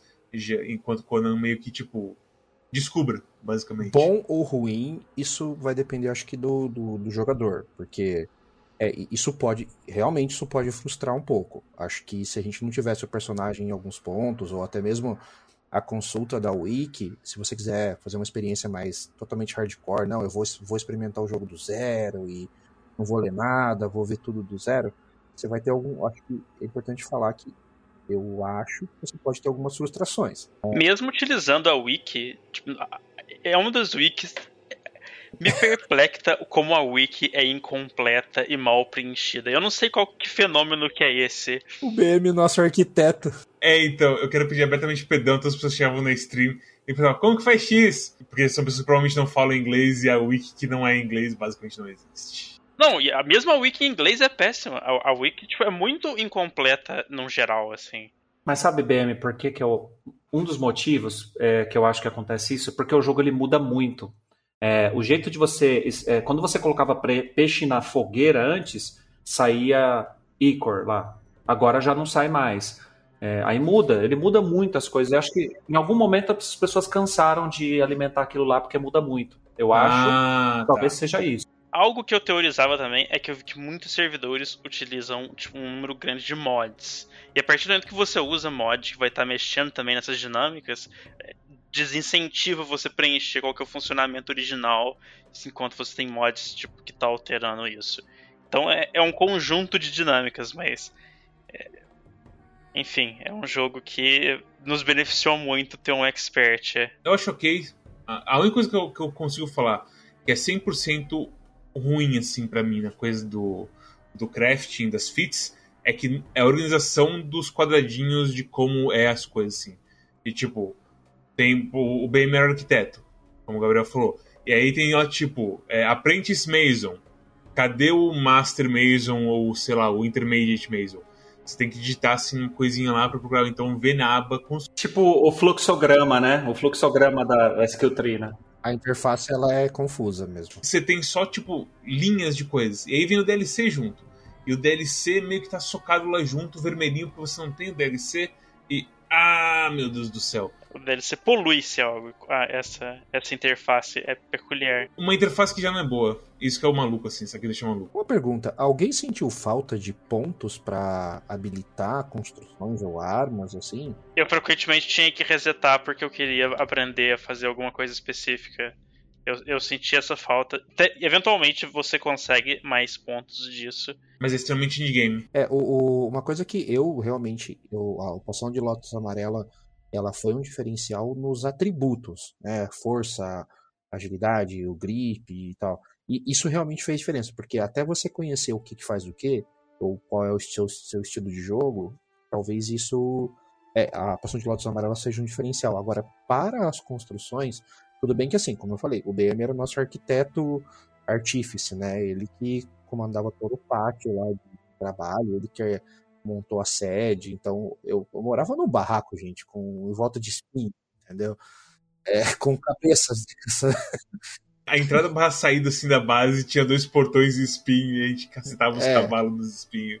Exatamente. É. É, é assim, só que assim, eu não me incomodava com isso. Agora, com certeza, se eu não tivesse a sede, isso ia ser um problema. É. A minha experiência foi oposta, que os, os stats eu não ligava muito, mas os feats, como eu queria estar sempre fazendo coisas diferentes, experimentando criar coisas diferentes, era, o, era o que eu tinha motivo para resetar. Os stats eu logo cheguei numa distribuição que me satisfazia e não me importava mais. E tem uma coisa importante a se dizer sobre essa coisa de resetar, que é uma mecânica. A gente não sabe exatamente se é uma mecânica proposital, mas é a seguinte: tem duas formas de você aprender as coisas nesse jogo. Ou você é, tem coisas que você compra, você ganha um ponto de fit. Você abre uma, uma janela, tem lá você quer aprender a fazer construções mais é, de, de, de, de, aço, por exemplo? É, de, de pedra para tijolo é, é um, um, pulo, por exemplo. De pedra para tijolo. Se você quer fazer de tijolo, é só você colocar um ponto aqui. Agora, você quer construir cercas egípcias, por exemplo, é, é, estígias, perdão, que são os egípcios do cenário. Você quer construir cercas estígias, você tem que achar uma receita no mapa, né? É achar receitas de armas lendárias, achar, que é o, é o endgame desse jogo, achar as receitas para fazer coisas lendárias. Quando você toma, essa aí você não gasta pontos, você meio que ganha no jogo assim, né? Só que tem um problema. Quando você toma poção para resetar, você esquece essas algumas dessas. Eu acho que talvez não. Eu acho que é bug. Eu acho. Eu perdi as gaiolas. As, as, as gaiolas foram extremamente úteis. Naquela... As indestrutíveis gaiolas. Na batalha contra os demônios ali. É, porque é, tem, coisa, é, tem armas lendárias que você aprende a fazer a, a muito custo. Ou você mata um boss e, e, acha a receita, ou você vai lá no, é, no centro da ilha de Sipta e você faz, sabe, um. um, um o gacha do Sipta. O gacha, até tem um gacha lá no, no, no centro. É, o, o, segredo da ilha de Sipta é que é, é um gacha. É um gacha, né? Esse é o segredo de Sipta. É, então, assim. É, você demora pra caramba, pra, porque é aleatório, assim, às vezes, o, o, o, drop lendário. Então você aprendeu a fazer uma a, a pá, por exemplo, que eu gosto muito da pá, a Brave Digger lá. E é muito difícil conseguir a receita dessa pá. Ou o elmo de, de aço enferrujado, que parece o elmo de Solera, assim. Então, é muito raro você conseguir a receita. Aí você toma uma poção e você esquece como faz. Dá vontade de parar de jogar, e, né? Mas assim. É, mas seria um drawback, eu não sei se é bug, mas seria um drawback de você usar a poção de Lotus, porque depois ficou trivial você resetar o. Eu acho que é, é, a jornada pede que você use pelo menos uma vez. Sim, eu concordo. E na primeira vez que eu usei, nada se foi perdido na segunda ou na terceira vez que eu usei, porque eu usei poucas vezes a poção. Na segunda ou na terceira vez, ele. A lição ele... aí é não use drogas. Não use né? drogas. a minha impressão é que é um bug. Tipo, eu nunca perdi nada das coisas que eu aprendi no Gacha e eu acho que essa foi a experiência da maior parte de nós eu acho assim, seria um drawback possível. Às vezes eles inseriram um percentual tipo assim, de 5% de chance a, a, esquecer cada uma das coisas que você aprendeu fora disso. Mas eu, eu, sinto que seria muito uma mecânica muito estranha. É muito mesquinho isso, velho. Sei lá, sabe? Tipo, é, eu, eu acho muito estranho. Em particular a pá que o personagem mencionou me frustra profundamente. Gaiolas. Gaiolas. Não, não, a pá porque a pá é uma mecânica que, tipo assim, tem diversas coisas pelo mundo do jogo que você pode é, interagir, e a única maneira de interagir é com essa pá, que a única maneira de aprender receita é através de um gacha, e que. Tipo. É, é um absurdo. Essa, é extremamente frustrante. Eu acho que a coisa da Lotus, a única barreira para fazer a coisa da Lotus é você ter a coisa do alquimista lá. A crafting station do alquimista. Porque a Lotus amarela em si, se você. É aquela coisa, também tem a questão de tipo, onde spawna Lotus Amarelo. Quando você encontra um lugar onde spawna Lotus Amarelo e você usa a foice, que também tem esse jogo, dependendo do implemento que você usa para farmar um, um, um, recurso, cai mais ou menos.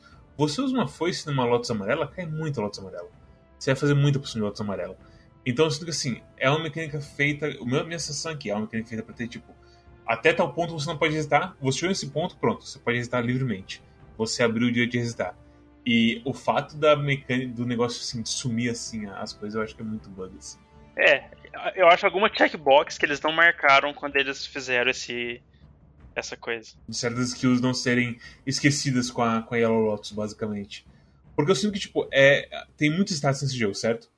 Tem a coisa, uma coisa muito importante desse jogo é escalada. A gente nem falou assim nada assim, mas escalar é importante. E, e isso gasta estamina. E se você perde essa estamina quando você está lá em cima, e você não consegue se agarrar de volta, você vai. Você vai morrer assim, basicamente. Não tem escapatória. E aí você tem que dividir a coisa de stamina com a coisa de força pra você dar dano, ou acurar se você vai querer ser arqueiro. E aí, ah, também tem a coisa de. Eu até esqueci quais são os outros stats. É, vou de cima para baixo. A força governa o dano que você causa no combate corpo a corpo. Embaixo é agilidade. Agilidade ele aumenta a sua classe de armadura e ele também, é, é, assim, a cada 10, porque você pode pôr até 50 pontos no status, no atributo. Cada 10 pontos de atributo você ganha um feat, você ganha um talento. Então, por exemplo, se você colocar 10 pontos na sua agilidade, você pode correr gastando menos estamina. E no final, comprando 50 pontos de agilidade, você ganha um pulo duplo. Então, é, eu digo que é um Metroidvania desse jogo. então, você ganha pulo duplo. É, se você coloca bastante ponto em força, você causa mais dano para quem está sangrando. É, enfim, você vai ganhando é, talentos, né? Aí é força, é, agilidade, que aumenta a armadura e também o jeito que você interage com, com o cenário. O terceiro é precisão, que é para ataques à distância. Precisão que é o mais assim, ovelha negra dos status, assim. Ele é muito limitado em escopo, no fim das contas. É, é só para atirar de longe mesmo e é pra, porque tem armas de arremesso e tem os arcos, né? São horríveis as armas de arremesso. É, e se você quer usar uma zagaia, por exemplo, que é uma lancinha que você usa de perto e de longe, você não sabe se você põe na força ou na agilidade ou, ou na precisão, aí você fica, fica aquela arma coringa lá que não serve para nada. Aí, é, depois disso tem a destreza. A destreza não. Depois disso tem a, a incumbência, é tipo a capacidade de carga, digamos assim. Aí tem a, o survival, que é o tanto que você. O quanto você gosta de carne crua. Clique aqui. Antes vem o grit, né? Mas depois tem o survival. Eu usava survival. Eu acho, eu acho que eu era o único survivalist do, entre nós.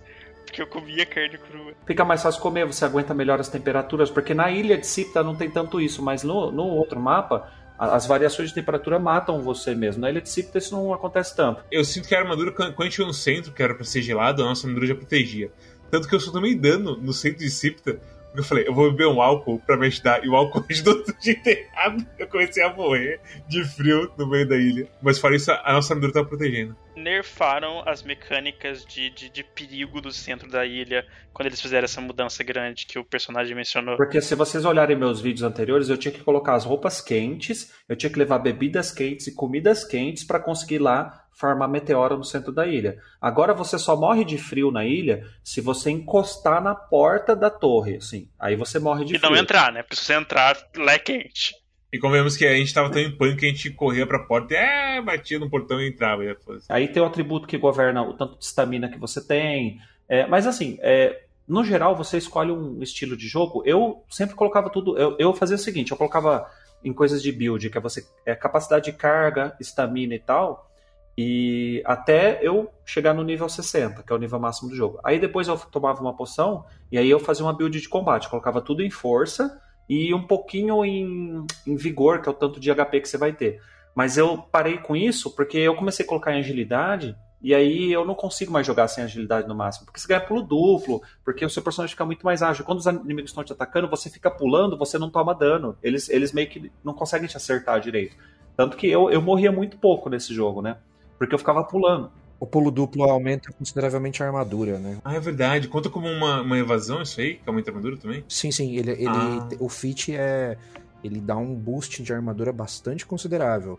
Então, quando o personagem. Quando a gente foi no meio do mapa, que o personagem ficava pulando no meio dos demônios lá, é, ele tava dando. Ele, ele tinha um, um, Por mais que ele estivesse com a armadura leve, é, enquanto ele estivesse dando o pulo, que era duplo, ele tinha uma, uma armadura bem maior do que Entendi. a minha. Se eu tiver pelado, eu tenho 200 de armadura. Caralho! É. Então, é, que, o normal de uma armadura pesada, para vocês entenderem, um set de armadura pesada é 1000. Né? Eu, pelado, tinha 200. Se eu colocasse uma armadura leve, eu ficava como se eu tivesse com uma armadura pesada. Se eu colocasse uma armadura pesada, eu ficava com o dobro de armadura de uma pessoa. E quando eu fazia rolamento, porque ele tem uns rolamentos estilo Dark Souls, você bate com a arma que você está na mão, você pode usar um escudo para bloquear, e você também pode fazer rolamento para esquivar dos golpes dos inimigos. Não é tipo só dar golpinho assim. É, ele, é bem, ele, tem bastante nuance assim, no, no combate, é. no 1v7 das armas. Assim, é, no, no, nos vídeos de gameplay você vai ver. O combate ele consiste nisso. Você bate com uma arma de perto ou de longe, você pode bloquear com o escudo ou esquivar, né? E fazer rolamento. Ou, no meu caso, eu ficava dando pulo duplo assim. Parecia Britney Spears, assim, no, naquele clipe antigo dela, assim, fazendo girinho por cima dos bichos, que aí você não toma dano. E, e outro jeito de você causar muito dano no jogo são as é, são os status, porque você pode causar sangramento, envenenamento. É, esses status eles eles eles contribuem. Então, se você não colocar ponto em força, não tem problema. Basta você ter uma arma envenena, é, envenenada ou uma arma que causa sangramento, que você consegue matar a maior parte dos inimigos. E, então você escolhe o, o estilo de gameplay tem para todo mundo. Se você quer jogar com faquinha, se você quer jogar com arma pesada, se quer jogar de longe. Agora o que não tem, não adianta assim, tem que ter muito esforço criativo, ele é, é, é um cenário de, é, de low fantasy, né? Então, a magia existe, mas ela não é acessível. Então você não pode ser um mago, né? Então não tem rainho que sai da sua mão. Você tem armas com efeitos mágicos, mas você não, não, não, não porque a magia ela é uma coisa sobrenatural nesse cenário, incompreensível, né? Então, Conan atribui as coisas à magia e não fica se perguntando. Ele faz uso da magia às vezes, mas ele não. Você não consegue compreender a magia, né? É mais ou menos esse o nível da magia no cenário. E é muito sutil também. Não tem bola de fogo, né? É mais coisas tipo, eu imagino mais assim, sei lá, mais, mais Gandalf Terra-média, assim, sabe? Um negócio mais ritualístico, eu diria. Do que de ação, assim, sabe? É, sussurra alguma coisa pra essa mariposa, sabe? Tipo assim. é, é uma coisa mais assim. É pactos que você faz, não é. E se você quiser ir unarmed também, mão a mão, assim. É, não tem, não tem Eu como tentei. focar. Não tem Só- nenhum Cestus, sei lá qual é o nome da porra, da coisa açúcar. Estos. Isso, esse mesmo. Agora tem as garras, né? Ah, As não, é garras. que as garras são diferentes, eu sinto. Fui o cara que usou as garras e as facas, e eu sinto que, tipo, as garras são basicamente facas Gaiden. É, é só isso, assim, sabe? Tipo, O Hum. próximo patch ele vai expandir esse aspecto de maneira que tenha tipo o, o, o tier baixo das garras, mas é porque realmente as garras de repente era toda tipo uma animação própria e de uma arma que você só adquiria meio tipo mid pra late game. você que pensar fazendo ah, toda vez que equipava a garra. Tem uma animação É, cara- longa pra caralho. Bufando, né? O, o segredo de Sipta são, é correr com as garras. Esse é o segredo da ilha de Sipta, né? O, o personagem querendo mostrar pra gente a história, e aí, baby, será que a garra é mais rápida que a faca? E- dois voando. assim. É, eu tava até emocionado. Falei, nossa, finalmente eu trouxe um grupo de amigos. A gente vai desvendar os segredos de Sipta. É só abrir essa porta aqui. Aí eu virei a câmera porque você vê o que- pra onde seu personagem tá virado, né? Aí eu virei a câmera pra olhar o que os caras estavam fazendo. Eles estavam postando corrida de faca pra ver quem Não, não, a gente tá tentando descobrir se o que, que gastava mais estamina e era mais rápido, o sprint ou o ataque das garras. E a nossa conclusão foi que era igual.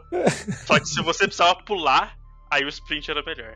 Porque Eu gosto- eh, vocês estavam fazendo justamente o que a gente ensina para as crianças de 4 anos, não correr com objetos pontudos na mão. Tipo, eu olhei e falei, eu não acredito, cara. Esse Eu é o gosto- segredo de Cipta, é Eu, esse. eu gosto assim, muito assim, da ideia assim, de quase um, uma- um videozinho de, de, de TikTok, assim, ou aquela trilha assim emocionante, assim, pra finalmente se recipta. E aí começa a música de Mario Kart, nós dois, tipo. Não. E, e isso foi, foram episódios, é, assim, é, reiterados, né? Falando hum. da mecânica, é uma coisa interessante essa questão da escalada, que permite que você tenha uma exploração de mapa legal.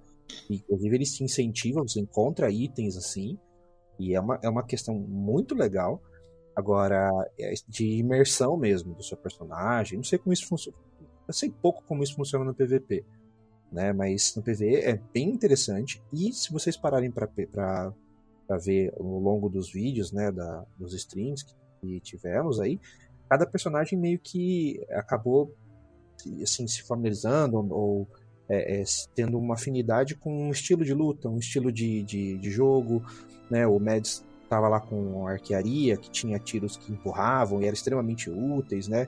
O personagem pulando e causando sangramento e tendo é, envenenamento. O, o BM com é, é, com o cavalo sempre fiel em todo quanto é lugar, o cavalo estava junto, a luta de justa, e isso fazia diferença, né? Atropelando todo mundo, seja amigo ou inimigo no campo de batalha, todo mundo. Ah!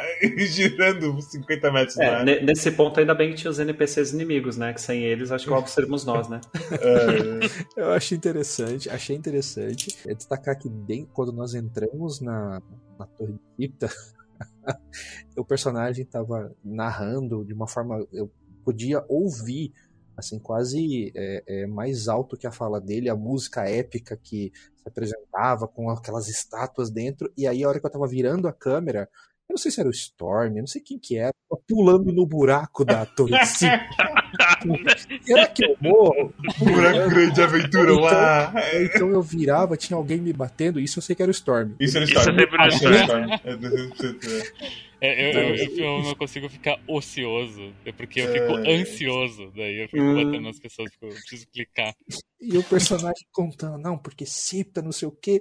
Eu virei Eu tava, câmera- falando, eu tava falando de evolução convergente, sabe? Sobre o segredo de Cipta. Ó, gente, eu vou, agora que nós chegamos aqui, eu vou contar o segredo de Cipta pra vocês. Estão vendo essas estátuas e a evolução convergente dessas espécies que levou à ruína deles? E a grande força e, a, e a grande força de extinção que eles estavam evitando somos nós! E nós estamos aqui, ó! E aí eu olhei, os caras, ui, ui!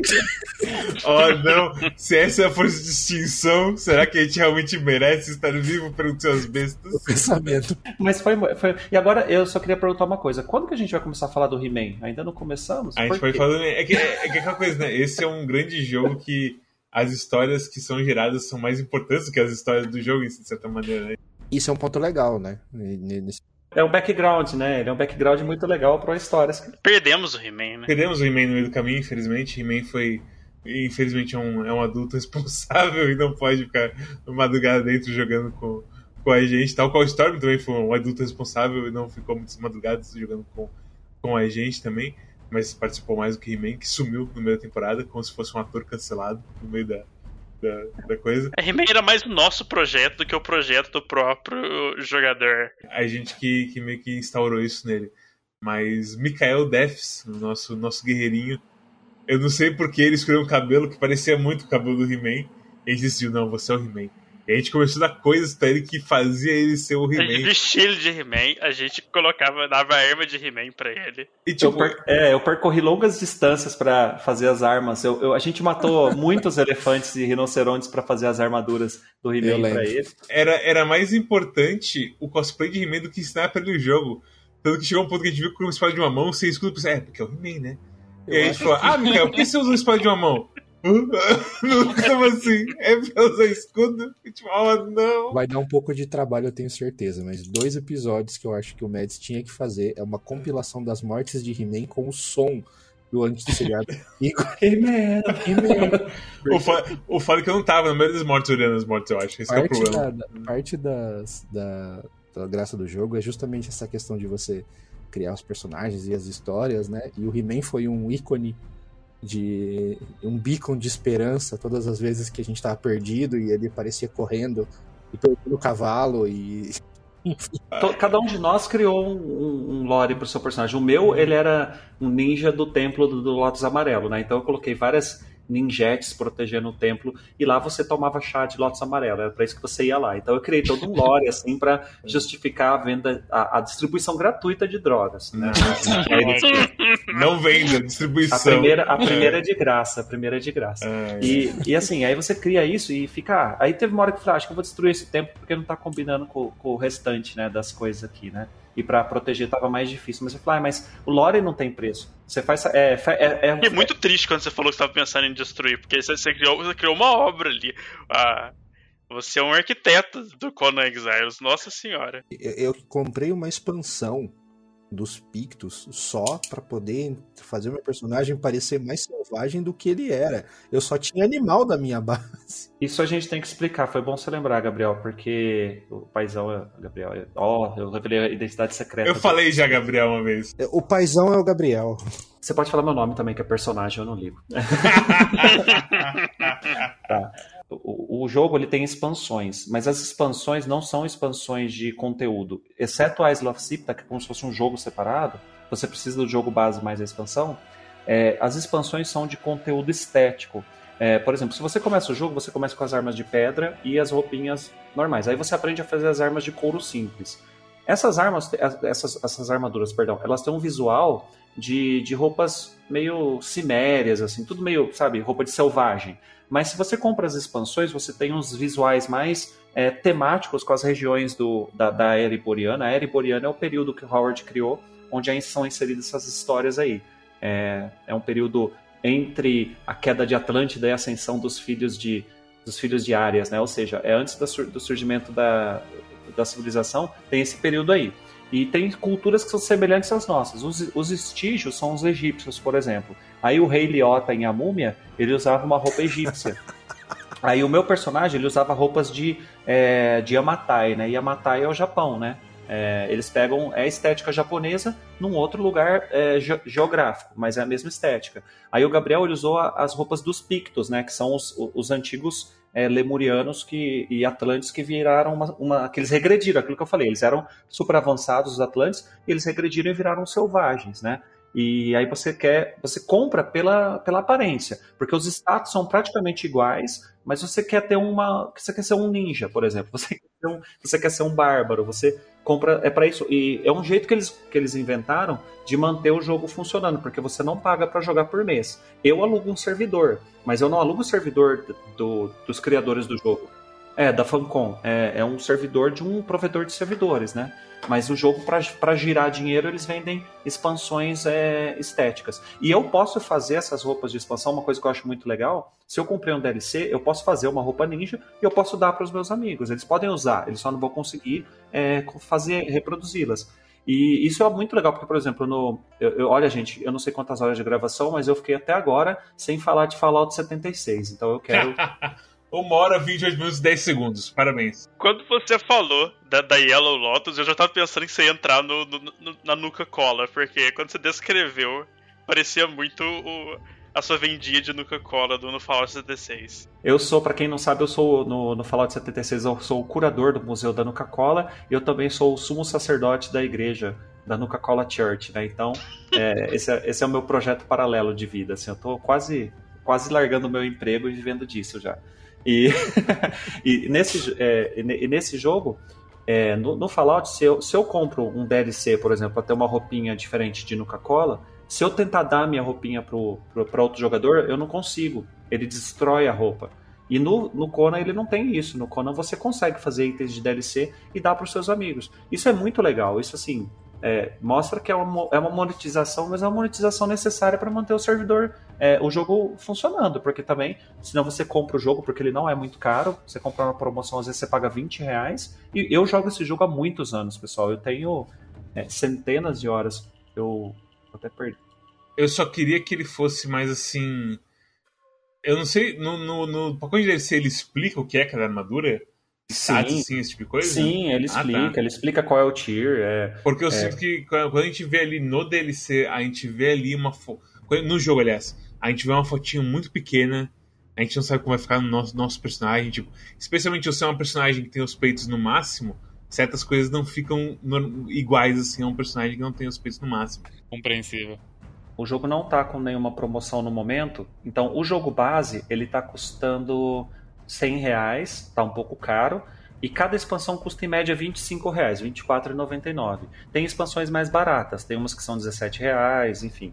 O Isle of Sip tá, nesse momento tá, tá 49,99. Mas quando a gente, quando eu, eu comprei, é, eu paguei bem mais barato que isso. Eu comprei no lançamento, né? Eu paguei bem mais barato. E eu paguei 20 e poucos reais também. E direto tem promoção de 80%. Eu paguei, eu, eu paguei acho que 70 e poucos reais do, no Conan com a expansão. Uhum. Depois paguei 25, acho, reais na expansão dos Pictos. E eu vou falar, esse acho que foi um dos primeiros jogos que eu comprei uma expansão estética. Sim, e por quê? Porque vale muito a pena. E sem falar que tem os mods. Os mods, tem muitos modders aí fazendo conteúdo bonito, assim, de.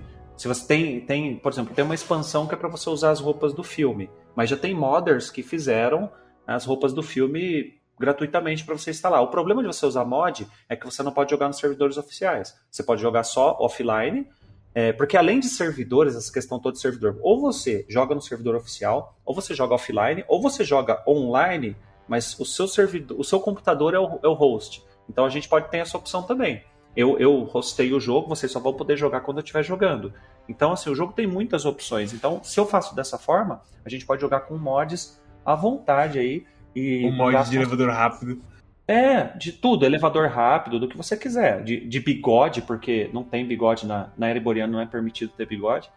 E é, é, assim, tem muitas opções legais assim para todos os gostos, assim. E eu não jogo com mod, eu não costumo instalar mod, porque eu gosto de ter experiência, até porque a gente ia fazer um review, eu falei, vamos, vamos ter experiência do jogo mesmo, né? E quando eu jogo offline que eu tô fazendo, é, às vezes eu faço transmissão, eu sempre faço transmissão single player, eu nunca é muito difícil eu entrar em servidor para fazer transmissão. É que eu acho que a experiência do jogo, como a gente tá falando antes, tipo, como o Gabriel tá falando antes, que tipo, é três experiências diferentes e a dos mods, tipo, três experiências diferentes e mods, e aí abre, tipo, 50 universos paralelos, assim, com os mods, basicamente, experiência que você o pode ter. O suporte pra mods é muito bom. Tipo, tem, tem workshop, quando você entra no servidor que tem mods, ele identifica os mods que você é, não tem, tem a opção de baixar ali na hora os mods, tipo, sem você ter que sair do jogo e caçar os mods. Então, assim, eles oferecem um suporte adequado para os modders jogarem e fazer esses próprios servidores e etc. A comunidade de, é bem, bem grande, tem muito mod, é, é bem legal. É, eu, eu, nesse ponto, eu, eu acho que o jogo ele é muito feliz, assim, se você quiser usar, se você gosta, porque tem jogo que para você usar mod, você realmente tem que entrar na Deep Web, assim, para aprender o que você tem que fazer, né? Esse aí não, ele é bem, é, é bem é, amigável e eu acho que vale a pena. Assim, se você gosta, se você já jogou outros jogos é, nesse sistema de sobrevivência que tem é, mecânicas de mod, e você gosta, que nem eu gosto de usar alguns mods. Eu, eu, eu tô sempre tentando colocar o Solar no, nos universos que ele não deveria estar, né? É, faça, faça propaganda do seu último mod. É, o meu último mod, que eu espero que todos baixem, centenas de milhares de pessoas, o jogo Salt and Sanctuary, que um dia a gente vai fazer review também no Quack, é, eu fiz um mod para você poder jogar com Solar, né? E quem quiser, baixa no Nexus lá, o, o Mads vai colocar o, o link. É, é, o meu primeiro mod, então sejam gentis, ele é só um mod estético, onde eu coloquei a armadura do Solar no lugar da armadura do Paladino. Eu gosto dessas coisas, porque sempre tem alguém que tem tempo livre, assim, boa vontade, para fazer, colocar, por exemplo, deixar o Conan do jogo com a cara do Arnold. É, tem, tem, bastante gente é, empenhada nessas coisas, e, e, é uma, uma experiência a mais, né, pra, porque às vezes o jogo não traz alguma coisa que você está procurando. Armas, tem bastante mod de estética de arma também. Eu, eu vi mods bem feios na, na Twitch, no, em lives, com dragões voando e o cara montando uma fênix, um negócio. Ah, isso sempre vai ter então, também. Então, né? Mas aí que tá o ponto. Eu, eu achei horrível. Eu achei assim, eu olhei aquilo e fiquei com vergonha alheia. O, o banda britânica dos mods, basicamente. Isso, e era o servidor técnico ali, RP, né? Diga-se de passagem com RP bem fraco, mas a questão é, é, o ponto que, que eu achei interessante é você ter a possibilidade de fazer esses mods absurdos e aberrações assim de mods é um ponto positivo. Eu vejo como um ponto positivo para você é, é, manter o jogo vivo para vo, você, para seus amigos.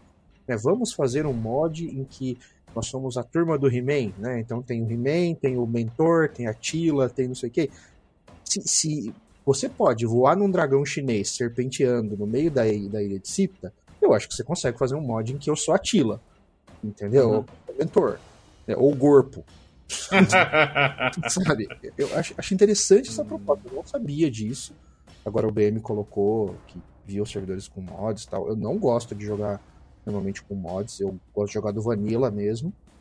Mas não estou falando desse jogo, no geral. Eu gosto da experiência que o, o desenvolvedor, o programador, quis para você. Queria saber essa ideia. É uma coisa meio de arte, eu acho, né?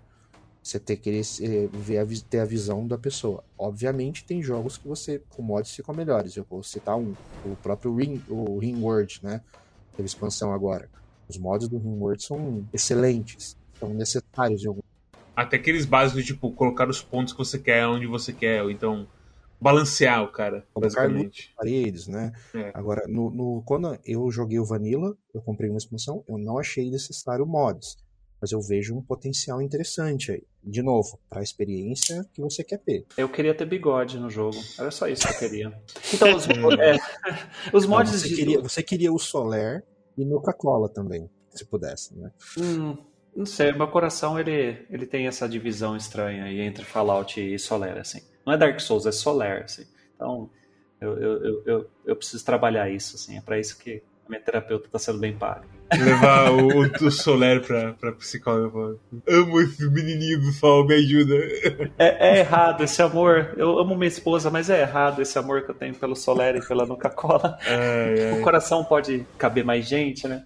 Eu lembrei de um momento do He-Man que eu mais adorei, foi He-Man. Momento He-Man. He-Man morreu. É a maior parte dos momentos do He-Man, é o He-Man morrendo. Exatamente. Mas eu chego no inventário dele e eu fiz, eu sem querer, tipo fiz o harvest do corpo dele sem querer e eu acabei destruindo o corpo dele, porque tem uma mecânica de você, tipo, tirar o espírito dos corpos para usar para os crafts. E eu tava fazendo isso e infelizmente fiz vezes demais e quebrou o corpo dele e o item dele caiu, tipo, em uma sacola, assim. Eu pensei, pô, eu tenho que pegar todos os itens dele pra mim. quando você morre, você dropa todos os seus itens. Isso depende da, é, depende da configuração do servidor, né? A gente, a gente botou pra dropar os itens.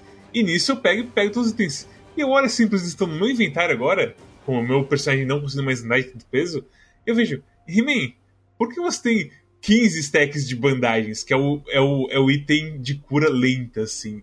E me responde: Eu tenho medo de morrer. eu sou meio morto correndo pra onde a gente tava nesse momento. Vamos esclarecer o seguinte: não é o He-Man morto. O He-Man é o que mais morria. É o que mais morria, exatamente. Assim, não, não tenho nenhuma crítica à, à condução do personagem, que aliás me proporcionou momentos de de dor de barriga de dar risada.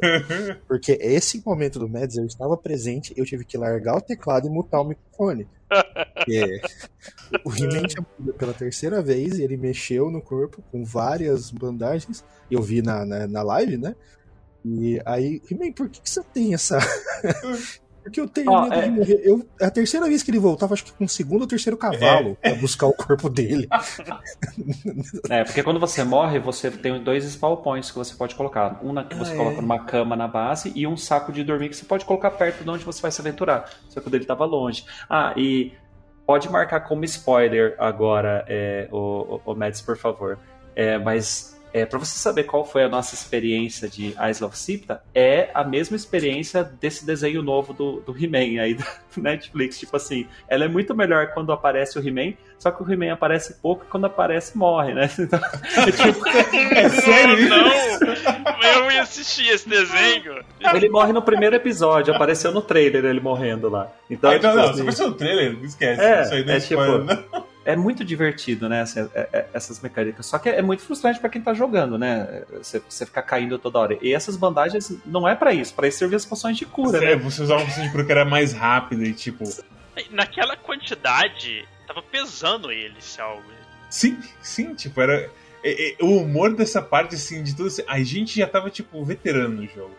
E o fato de ver o Mikael com um monte de bandagem que não servia pro próximo, de não deixar você morrer, quebrou, assim, todo mundo no nível espiritual, assim, naquele momento. Isso volta naquela questão de que o He-Man era, tipo assim, um projeto quase que mais nosso que Sim. o do Mikael. Do que do Mikael, é. Tipo, a gente provavelmente tava carregando ele em algum lugar que já era, que era perigoso demais pro nível de experiência que ele já tinha desenvolvido com o jogo, por quanto ele tinha jogado, aí ele acabava morrendo. Ele era meio Leroy Jenkins, assim, né? Sim. Ele, ele, a gente tava conversando, não, porque, poxa, vamos pra lá, vamos pra cá, e de repente eu era atropelado por um cavalo que passava correndo e depois voltava nu, né?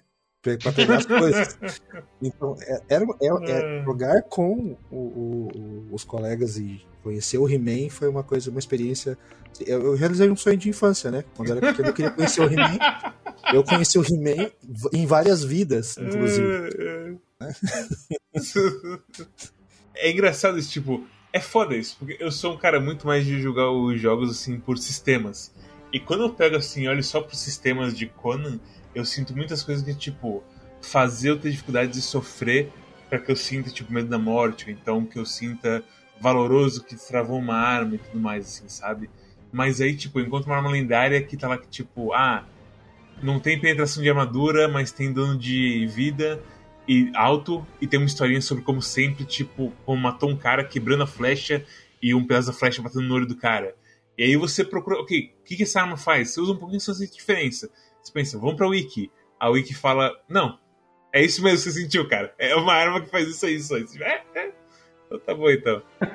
Isso quando, quando tem explicação, porque às vezes é simplesmente uma arma que causa um de dano e provavelmente foi um erro digitação. Tipo, é um jogo peculiar com seus janks. O jogo tem bugs, né? A gente não pode deixar de, de pontuar. Tem bugs, mas uma coisa que eu ia perguntar, até um ponto que talvez seja útil, a questão do desafio do jogo. Vocês acharam o jogo fácil, difícil? É que a gente tinha um guia, né? Não, mas mesmo assim, Depende do ponto do que, estava, que você estava tentando fazer e, tipo, do nível de preparo. Ele, em alguns momentos ele era difícil, em alguns momentos ele era fácil. Pra mim foi o platô, como o Ben falou, pra mim foi um platôs assim de dificuldade. Então, começo. Ali em volta contra piratinhas até eu já tinha um pouquinho, tipo, eu posso morrer rapidamente. Porque eu decidi usar armadura leve por causa de arco. Arco come muito estamina. E quando acaba a estamina, você não atira mais com arco. Então isso era um negócio que. Isso com as outras armas também é válido, mas tipo, com as outras armas você tá usando armadura média, ou então tem um escudo, assim, você tem outras opções. Arco, aquele negócio de jogar o cara pra longe com arco. Se você tá sem estamina, você não tem mais opções defensivas, basicamente. Então eu usava armadura leve porque aparecia mais os peitão e porque também gastava menos estamina com as minhas atitudes, assim, ao longo do, da coisa toda.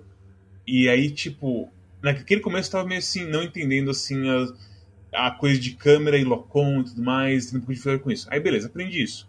Fomos pra primeira dungeon lá, pro primeiro vault, contra lobos. Foi meio que um pesadelo pra mim, porque os caras, tipo, atacavam da esquerda pra direita em 180 graus, assim, pegava todo mundo, todo mundo capotando assim junto, e eu, arqueiro, tudo mirava assim, todo mundo, e todo mundo assim pulando na frente, as flechinhas batendo em todo mundo, e eu, meu Deus do céu, o que tá acontecendo? Isso foi mais um platô, assim, tipo, como lidar com grupos grandes e arqueiros e tudo mais, tá, tá. E aí, conforme foi passando, a gente descobriu a, a tecnologia dos Trolls e os Trolls de nível alto, que são os Trolls Berserk, os Trolls, Trolls T4 e tudo mais. Foi mais um platô que foi uma queda de dificuldade absurda. Porque a gente, com o Jamaica Bob Team, que era o meu Troll nível T4, o bicho é imparável. Eu sinto o ritmo, assim, sabe? E destruía tudo. E eu ficava de arqueiro só, tipo, afastando o bicho de mim, afastando o bicho dele para ele bater mais ainda. Mas ainda existiam situações de risco que a gente conseguia se meter, mesmo tendo um troll poderoso com a gente. Porque a gente podia cair, ficava escuro. A escuridão desse jogo é bem escura. Se você não leva tocha, que eu não gostava de levar tocha, ficava escuro e de repente meu cavalo decolava, tipo, Dirt ali, tipo, você fez a curva sem ver que era uma curva. Você não fez a curva, basicamente. E decolava o cavalo pra cima, meu Deus, o cavalo vai morrer. E o cavalo batia no chão, eu caí do cavalo, eu olhava pro cavalo, o cavalo só com um pouquinho de vida assim, assim, a vida. Eu todo fudido, mas o cavalo, uff, graças a Deus. Então, mesmo sem ter uma dificuldade ativa em momento no, constantemente, eu sinto que o, o ambiente do jogo é difícil de lidar com ele de vez em quando, de explorar ele de vez em quando, e isso gera um desafio que está sempre constante ali, vivo ali. Então, assim, a dificuldade varia bastante, dependendo do que você está fazendo e de como você está fazendo e da sua experiência, lógico. Mas o jogo está sempre desafiando a tomar cuidado com as coisas dele, assim, em geral eu sinto. É, para exploração, é, a dificuldade não é muito grande. Eu sempre joguei mais sozinho de exploração, porque você controla é, o seu destino, né? Você fala, ah, ali tem um dragão, eu vou voltar, porque acho que não dá para mim. Mas tem as coisas que você precisa fazer para avançar, assim, para progredir no jogo, e essas coisas é, são os, os, nossos degraus. O primeiro degrau que a gente teve foi justamente fazer é, capturar os primeiros trolls, né, lutar com os primeiros humanoides. O segundo degrau de dificuldade é fazer os vaults que são os, as dungeons onde você farma é, equipamento de nível mais alto tal. A terceiro tier de dificuldade foi o expurgo. O expurgo foi onde a gente apanhou, a gente apanhou de chinelo, assim, do, do pessoal. Apanhou mais que gatinho de desenho. É, de pá. Aí depois disso, aí a gente tentou, quando a gente fez o, o nosso a nossa surge controlada, como é que chama surge em português? Surto. Surto, é. É tipo quando você invoca os NPCs lá para você capturar, a gente não teve tanta dificuldade que a gente foi bem cauteloso.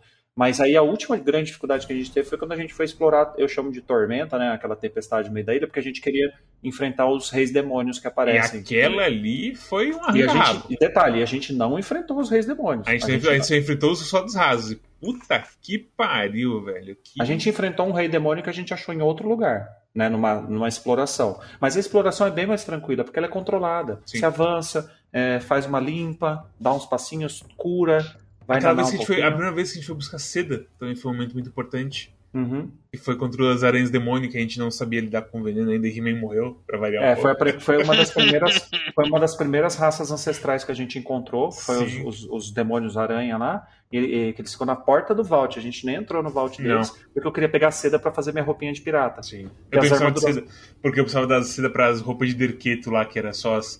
Literalmente, isso também me deixava maluco, como lançamento de roupa, tipo... Derqueto ser a melhor armadura leve até certo ponto. E Seth também tem essa melhor armadura leve, assim, para quem quer acurácia.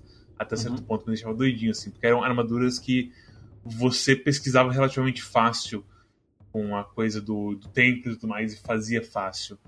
Então, é. Depende de você ser daquela religi religião, no caso. É, mas tipo, eu entendo, ao mesmo tempo penso quanto que a gente gastou para fazer as coisas de. Qual é o nome daquele mineral verde? O nome. Eudarion. Eudarion. É, o balanceamento do jogo é sem dúvida torto. A gente gastou muita coisa para tipo, aprender a fazer Eudarion, aprender a fazer as armaduras de Eudarion, juntar o Eudarion, forjar o Eudarion. E ao mesmo tempo, ei, se você botar umas sedas nas suas tetas, você ganha 5 de acurácia. Puta que pariu! não, sabe? É, não e, e, uma coisa que, que a gente não comentou dessas mecânicas de, de religião, porque o jogo tem uma mecânica de religião, que são Sim. os deuses lá que o, que o Horde criou. Isso foi um problema que foi gerado por mim, porque eu não costumo é jogar, eu não costumo usar as religiões, então eu falei para vocês, ah, isso é uma mecânica de PVP, mas na verdade não é. Ela tem muitas vantagens, ela dá muitas vantagens, porque cada religião ela dá um item de craft interessante. Por exemplo, Seth, Set, né, que é a cobra, é o deus de serpente, ele dá um monte de arma de veneno. É, Derqueto, ela dá uma poção que cura, que deixa você com bônus de estamina e tem umas armaduras legais se você for dessa legião. E Mir, das armas congelantes, que acho que era o que o, o Storm usava. É, e eu nunca, eu nunca, é, vamos dizer, é, recomendei que vocês corressem atrás disso, que falaram, não, isso é mecânica de PVP. E na verdade, sim, é mais um enriquecimento do jogo, né? É mais uma mecânica para você explorar. E, e, serve também um pouco pra, pra coisa do, do roleplay, né? Com certeza. Pra mim, isso aí foi. Primeiro, me deu vontade de construir uma coisa, tipo, eu vou construir o templo de Derketo naquela colina ali. E aí eu fiz a fundaçãozinha assim, coloquei a mulher gigante com a cidade de fora e falei, é aqui mesmo você vai ficar. E foi, foi isso aí que. Bem legal. Isso realmente serve pra isso mesmo. E o Story foi fez o Jimmy numa puta montanha que, e o elevador não aguentava subir a gente pra lá. E tipo, o elevador ia um metro por segundo e só tipo, esperando. Eu, eu tive muita dificuldade de colocar o elevador porque era alto demais. Tipo, ele o, sei lá, o elevador, o limite dele era, sei lá, 50 de altura e o e o tempo ele tava em 52. E eu levei muito tempo para perceber que era esse o problema, que eu não tava conseguindo colocar o elevador. E tem toda uma coisa de limite de altura, de tipo da. Como se fala? A estrutura tem que ser lógica, eu diria. Eu acho que é o jeito de falar. E tipo, ela não pode ter uma base de 50 por 50 com uma. uma ela não pode ter uma. Um andar, o segundo andar de 50 por 50 com uma base de 1 por 1, assim, sabe? Você tem que fazer uma coisa que respeita uma certa física. E quando você está reparando as coisas, você vê que, tipo, algumas partes ficam mais coloridas dependendo do estresse tá aquela parte quando você pode colocar aquela parte. O BM que era o arquiteto que mais sofreu com isso. Assim. É, não é um sistema perfeito, tem bastante jank, é frequentemente frustrante. Mas eventualmente você vai se acostumando aos sistemas e aprendendo a lidar e no final das contas eu me estressava bem menos do que no começo, quando eu tava começando a construir a, a, a base. Eu, eu, eu, lembro do alívio na voz do BM quando eu aprendi a fazer o elevador rápido. assim, é, o sistema de, de construção ele é truncadinho mesmo. É, se você está esperando fazer construções épicas, você consegue, mas vai ter que ter um pouquinho de paciência. É interessante o sistema de, de peso né, da construção, que tem que ter base e tal. Eu tentei construir umas coisas nas árvores, assim, é bem difícil por conta da, da conexão com o terreno e tudo. Mas o BM fez uma estrutura assim, muito bonita, esteticamente, é, e mesmo muito funcional, né? Então. É, esteticamente, eu diria que tipo, ok, né? Esteticamente, a, a, do personagem, tipo assim, era maravilhosa. A Bem, era... O meu padrão é o meu barraco. Então, então, mas uma, uma coisa que você tem que entender, né, que é importante falar, isso que a gente fez, essa liberdade que a gente teve criativa para as nossas bases, ela não existe no servidor PVP.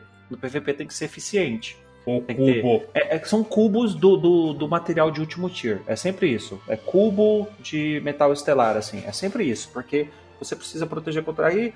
É, é realmente. É, Rei Liotta e o cubo seria assim, se a gente tivesse jogado num servidor PVP. é, é isso. E, e, e, se você tentar fazer que nem eu fiz o meu templinho japonês lá, não dá. Os caras destroem, eles invadem, eles quebram tudo, eles levam as ninjinhas embora. Tipo, acabou. Então, você tem que fazer um cubo, você tem que seguir a, a vibe. É, é, eu acho que, que é, tem muita liberdade de construção. Eu gosto muito, né? Eu, eu, joguei vários joguinhos que tem mecânicas de construção. O do Fallout é bem truncado, do Fallout 76. É, vou tomar um shot. O do Conan eu gosto muito. Eu acho que ele tem várias opções de ângulo, de materiais. É, tem coisas que outros jogos não pensam. Ah, eu quero colocar cortinas, eu quero colocar plantas, eu quero colocar uma caneca em cima da mesa, uma vela acesa em cima. Eu quero pôr o Funko Pop do Conan na mesa de da forja.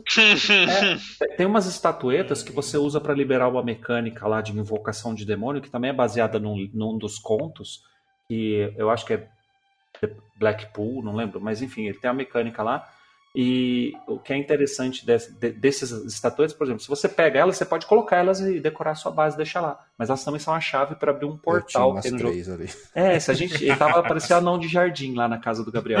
E é. eu falei, nossa, mas esses itens são raros, o que, que eles estão fazendo aqui? Não interessa o que está fazendo aqui, ele quis colocar ali, né? Se fosse um servidor de PVP, a pessoa ia passar lá e ele vai embora, né? Então, tipo, não, é, a, a, é, diferente a, jogar no servidor de PVP. A, estrutura da, da, da, minha base, ela, ela é literalmente insustentável se vocês não estivessem lá.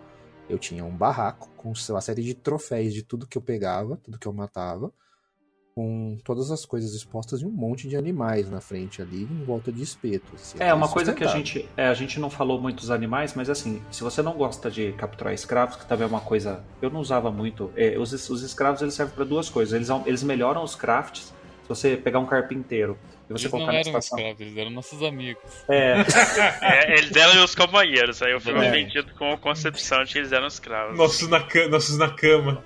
Então, com a One Piece. Depois de dias na roda da dor, todo mundo te ama, né?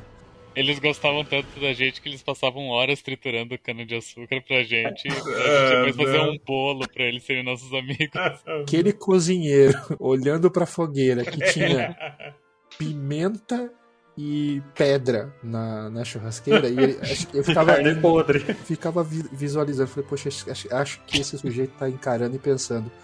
É melhor eu fingir que eu tô fazendo alguma coisa, porque senão Senão os caras caras vão vão fazer pior que comigo. É, Eu tô trabalhando aqui? É. Então, aí ou eles servem para melhorar os crafts, fazer os crafts mais rápido, com menos recursos. E tem itens que você só consegue fazer se você tiver escravo, por exemplo, tem armaduras estígias que você precisa ter um escravo estígio na, na estação para fazer, por exemplo, ou eles servem de companheiros. Ah, tem uma mecânica no jogo que é a corrupção.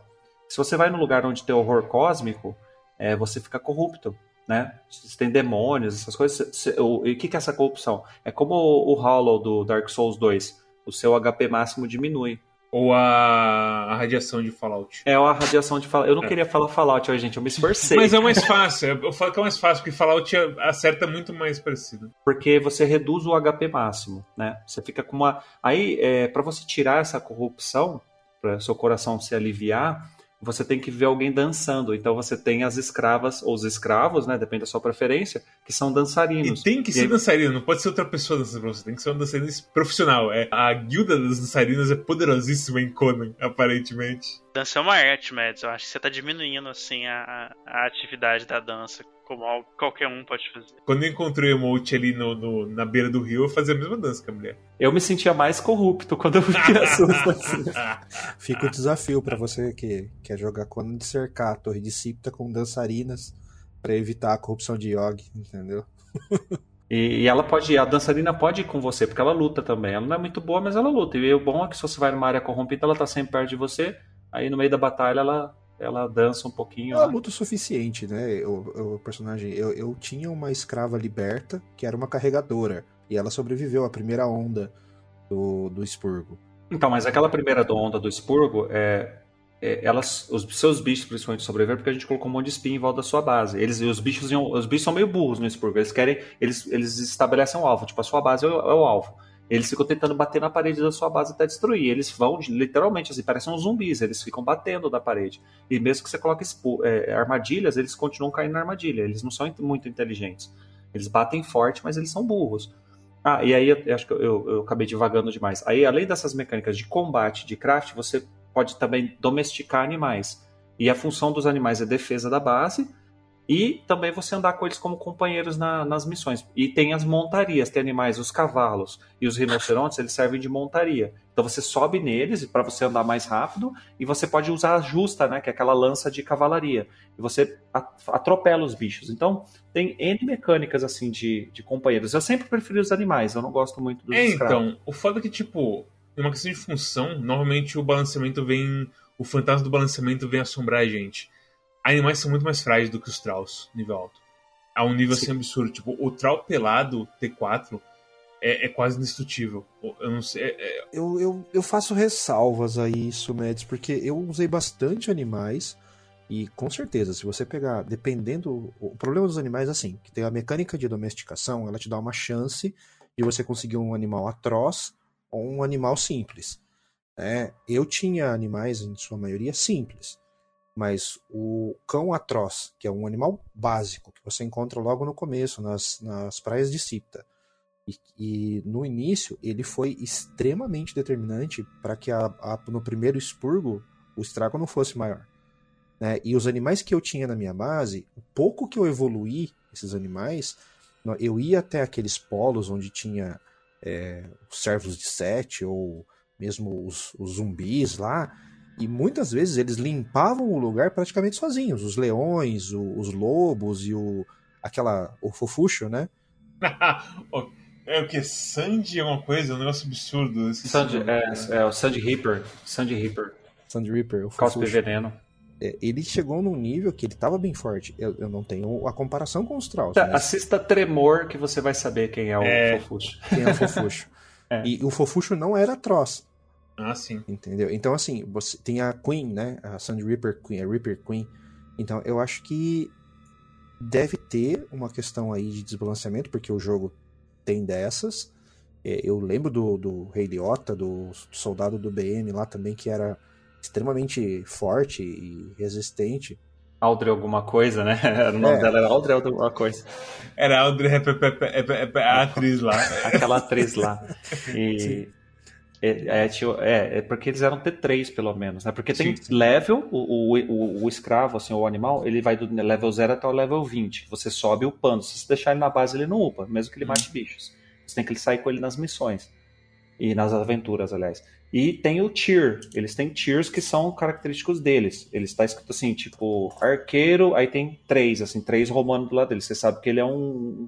E os nomeados, tipo assim, Fulano, o Imortal, Cicrano, o Vermelho, tipo. Eliota em A Múmia. É, não, esse foi o nome que a gente colocou. Você pode renomear, mas o no- se ele tiver nome no mapa, quando você acha ele, ele geralmente é T4. E esse T4 é o melhor que você consegue. É para isso que essa é a mecânica que o pessoal fica reclamando. Ah, eu não tenho Nhai, eu não tenho escravo T4, é difícil. Então é principalmente por isso, porque ela- ele é muito desbalanceado. É, né? porque assim, eu sinto que o coisa do coisa, assim, o- os animais, pra você chegar à chance de ter um atroz, tem que alimentar as coisinhas certas lá, que é uma, co- aquela mecânica que o BM depois vendou, que é um pouco mais simples. Você não precisa ter um monte de comida, você precisa ter uma. Mas é porque a mecânica varia ao longo do tempo. Isso é uma questão muito essencial ao jogo. Tipo, os, os trolls eles são poderosos hoje. Você procura, se você lê posts a respeito de trolls de anos atrás, as pessoas falavam: Ah, nem vale a pena você levar troll, tipo, quando você vai pra passear, deixa eles em casa. Porque quando você leva eles, eles se perdem, eles se morrem, você vai ficar frustrado. Então deixa o troll em casa. A- a- e essa era a realidade alguns anos atrás, pelos, que, pelo que eu li, na, tipo assim, em relatos na internet. A, a nossa experiência é de que você sempre leva um troll porque ele é poderosíssimo. Tipo assim, o troll é o verdadeiro herói. Você tá só acompanhando o troll. Assim. É aquela coisa que foi você que falou, que é igual o filme. É fora que os tutoriais são muito datados, né? Tu não sabe se ainda. É aquilo é, é isso mesmo. E, tipo, no filme tem um, tem, tem um cara ruivo que ele, que ele, ele, ele deixa o Conan embora, assim. E o Conan vai embora. E a gente é só, tipo, o, o ruivo que deixa o Conan embora. O- os trolls são o Conan. O- o- Uma coisa que é- vale a pena com- é, falar e pontuar é a inteligência artificial dos Trolls. Eu tive problemas. O- os, os animais, né? Eu tinha o, o Fofuxo e tinha o cão do demônio lá, que era Juju- o Jujuba, né? E eles ficaram perdidos no mapa várias vezes. Os Trolls ficavam com. Tinha travamentos, os meus Trolls eles andavam em câmera lenta. Isso aconteceu. Isso é frustrante, porque como eu- o meu personagem por RP e handicap próprio. Eu só tinha os, os escravos libertos, né? Ia lá no. Tem uma mecânica de você ir liberar o escravo. Ele é bem mais fraco, mas eu liberava. E várias vezes eu abandonava os escravos no meio do caminho, tipo, vai, vai com Deus, assim, porque eles não chegavam na base, né? Eles vinham em câmera lenta. E isso, é- isso é frustrante, né? Os animais não, os animais eu trouxe todos. É, o, a, a inteligência artificial, algumas armas, por exemplo, quando eu fiz o templo lá, eu queria fazer um monte de ninja lá, né? E eu queria que eles ficassem com as katanas, né? As katanas são umas armas que são boas de combate corpo a corpo, causam sangramento. É, só que os Trolls com as katanas, eles. Porque a, a katana tem um golpe normal e tem um golpe que é tipo um Yaijutsu, assim, ele saca da cintura e corta com força. Eles travam na postura de antecipação para sempre. Eles, Ah, eles ficam parados, É, assim, como se fosse é fazer o golpe, só que nunca faz. Entendi. Eles ficam travados, eles param até de andar. Então, é, tem certas armas que você não pode colocar na mão do Troll. Eles vão sempre corrigindo. A gente está falando hoje, no ano da graça do Senhor de 25 de 7 de 2021, mas pode ser que no futuro seja diferente, né? É verdade. Mas- Inclusive, pro próximo patch tá previsto um overhaul das katanas Ah, e algumas outras armas. Eu espero que tenha que corrijam algumas coisas, né? Porque tem, tem coisas que são uma pena, que você não consegue implementar porque você, é bug, é bug mesmo. A- aquele negócio do cara, tipo, aí, eu quero botar um arqueiro aqui. Tem o- os Trolls que são nomeados como arqueiros. É, ah, vou botar ele numa torre. E não funciona. Ele não quer, é, assim, é, é, se não tiver um caminho fácil para ele descer, porque você pode escalar qualquer estrutura. Os Trolls não escalam. Eles teleportam para cima. Se você escala uma montanha, para escalar é só você chegar perto dela e pular duas vezes, que aí o personagem gruda, aí você põe o, o cursor para cima, ele vai subindo até acabar a estamina. Quando você chega lá em cima, o seu animal e o seu troll estão te esperando lá em cima, eles teleportam. Mas quando você quer você coloca eles como se fosse uma torre na sua base para ficar protegendo. Se você tenta colocar no segundo andar da sua casa, se tiver uma escada normal, ele sobe. Só que o, se o acesso para lá para cima for escalada ou for escada, tipo escada de subir assim com a mãozinha, como se fosse uma escalada, ele não, ele não aceita. Tem que ter uma saída andando. Ele não deixa o Trau ficar no andar que. Então você construir uma torre, fala, vou fazer duas torres na frente da minha base. Vai ter que ter tipo uma, uma rampa de descida, senão ele não fica lá em cima. Eu consegui colocar um Trau na, na torre da minha base com elevador. Mas aí tem elevador, né? Sim, eu coloquei um elevador e coloquei ele lá, mas deu trabalho, viu? E ele foi efetivo? Essa é uma questão, tipo assim, tipo. Não, aí de repente. Não, você põe, só que o que, que talvez você não presenciou, mas o que, que acontece? Se a sua base for atacada nesse meio tempo quando começa o ataque, ele meio que teleporta para baixo. Ele não fica lá em cima. Eu fiz uma vez uma ca umas casas, eram casas suspensas com um parapeito para o personagem ficar. Aí eu falei, vou colocar uns arqueiros nesses parapeitos. Eu colocava eles no parapeito, ele aceitava, porque tinha escada. Só que dava um tempo, eu ia explorar, quando eu voltava, eles estavam todos lá no chão. Eles meio flicavam iam para. Pra... O, o, que eu li é que eles não conseguem atirar através de parapeito. Comigo foi, eu coloquei um para testar, eu coloquei um Trau que não era arqueiro com um arco no, no, no segundo andar da, da uma das torres viradas para a costa lá da horta de humanos, né? E eu atraí um, um pirata até ali próximo. Ele disparou. Eu não sei se ele iria descer se o pirata chegasse perto, mas ele disparou. Eu, mas vendo a experiência, o BM, inclusive, eu vi ele tentando, mexendo tal nos, os Trolls muito, é, é uma, um negócio bem bugadinho nesse ponto. É um jogo bem grande e complexo, então, tipo, o Jank é, tipo, inevitável. Assim. Sim, sim. Mas sim. muitas aventuras. Muitos He-Mans. Eu, eu, espero, eu espero conseguir encontrar o ponto do He-Man morto, rolando escada abaixo, e olhando pra carinha dele falando, He-Man. só driftando assim pra, pra escuridão. Ai, e você vai abrir o corpo e tem bandagens, né, Tem bandagens. É. Pelo menos você, você, pode mumificar o corpo dele com aquele tanto de bandagem lá. Ai, meu Deus do céu. Nossa, tem, até, tem a coisa dos alimentos pros trolls que dá, dá o regen. Tem tanta coisa nesse jogo, cara. Tem, tem. Tem várias mecânicas. Eu acho que nem vale tanto a pena pontuá-las, mas saibam que, que elas existem. É, tem para todos os gostos. Se você não quiser usar essas as mecânicas, você consegue jogar mas elas, elas dão bastante diferença. Ele quem... tem uma curva de aprendizado. É, uhum. Uma curva de aprendizado relativamente acentuada. Mas é, nós tivemos um bom guia, né, personagem? Mas uhum. é, tem uma curva de aprendizado relativamente acentuada. Nada impossível, mas é, expressivo, eu diria. Principalmente em relação aos bugs, né? Porque você acaba tendo que muitas vezes entender se isso é um bug ou se Talvez. Porque minha arma tem um de dano só e não faz nada. Chegou mais um, mais um eletrizante episódio de é bug ou é mecânica? Né? É, tipo... Totalmente isso, sim. Totalmente isso. Olá, a roleta da dor, né? É. É. eu tô olhando aqui, eu tenho 495 horas, ponto 9 desse jogo aí, né? E tem coisas que eu não sei. Chegou um ponto lá que a gente estava jogando juntos, eu falei, pessoal, isso aí eu não sei. Eu não, não, não aprendi isso aí a gente vai ter que aprender juntos. E aprender juntos, é, apesar de divertido, é bem frustrante porque você gasta material e tempo, né? Mas. E é um lá. jogo que demanda bastante tempo, assim, de tudo. Uhum. Porque é, é, o jeito, assim, dele, eu sinto. Ele demanda tempo. Como todo MMO, né, assim, nesse ponto, acho que ele demanda, assim. Eu joguei praticamente só com vocês e eu tenho 120 horas de jogo. Eu tenho 106 horas também. Tenho 163 horas. E o Cosmos tem uma hora e meia.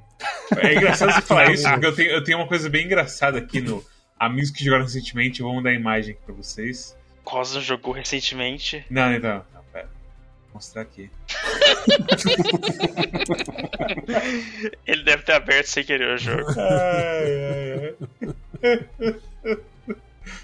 É, é, meus amigos, ser atropelado assim, foi um minuto muito proveitoso o de atropelar o Cosmos repetidamente na praia. É, ele, ele apareceu no meio de uma das strings, a gente já devia estar jogando umas 12 horas. Sim, no final, Acho assim, a gente tava tudo é. frito.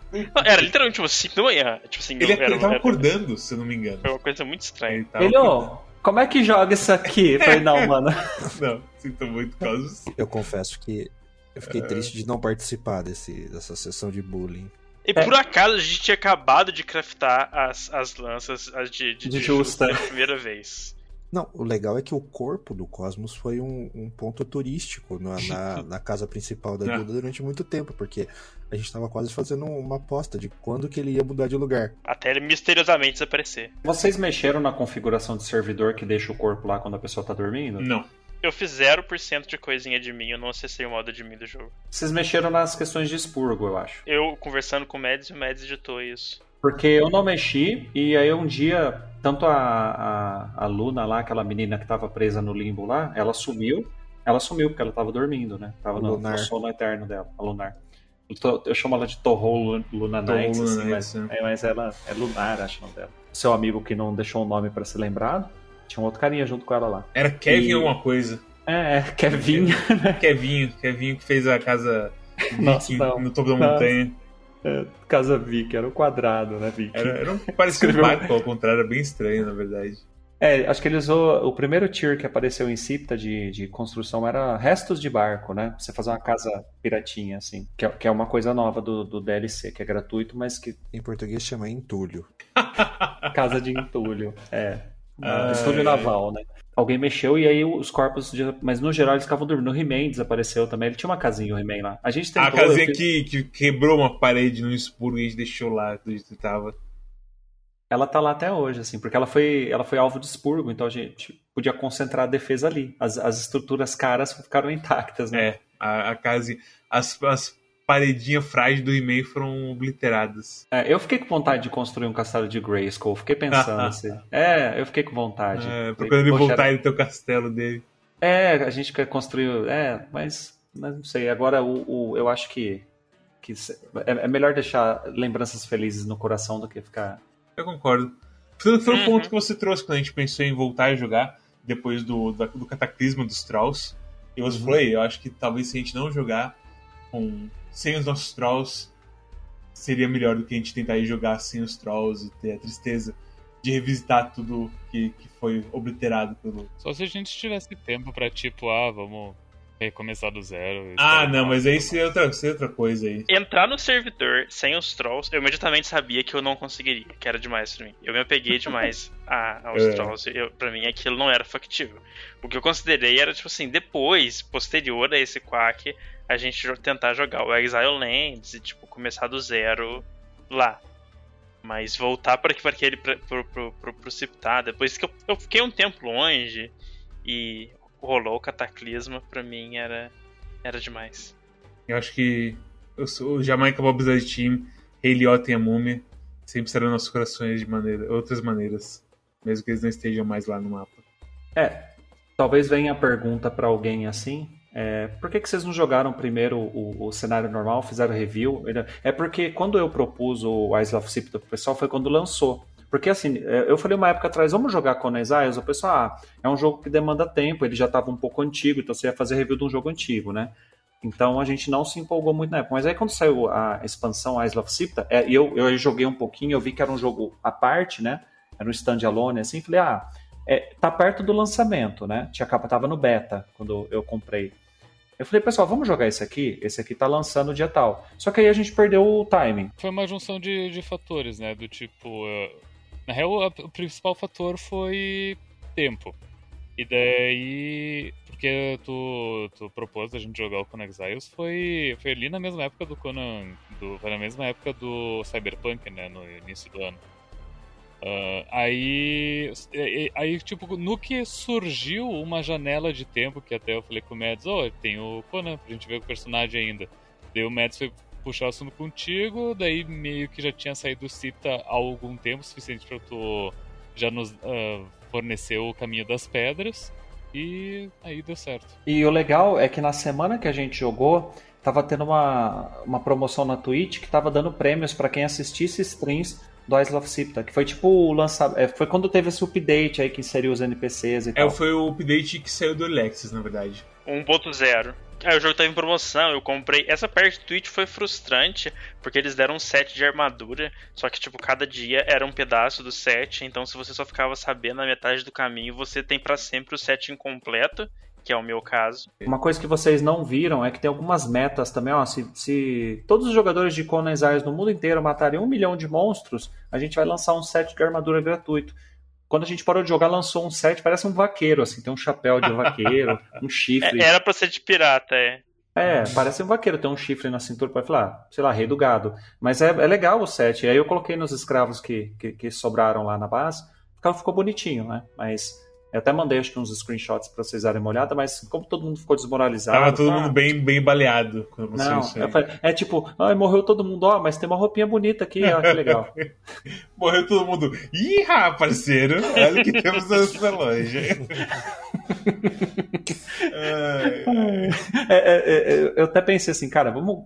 Eu vou ressuscitar os escravos e colocar o mesmo nome. Mas é igualzinho quando morre o cachorro, você compra outro cachorro dá o mesmo nome, É cara. foda. É igualzinho, né? foda. Não, não tinha nem como, tipo. Os, os, os meus companheiros, eles estavam, tipo assim, todos customizados, posicionados, tipo, em lugares específicos da base. Realmente, tipo assim, Conan Exiles foi, foi, foi um, um.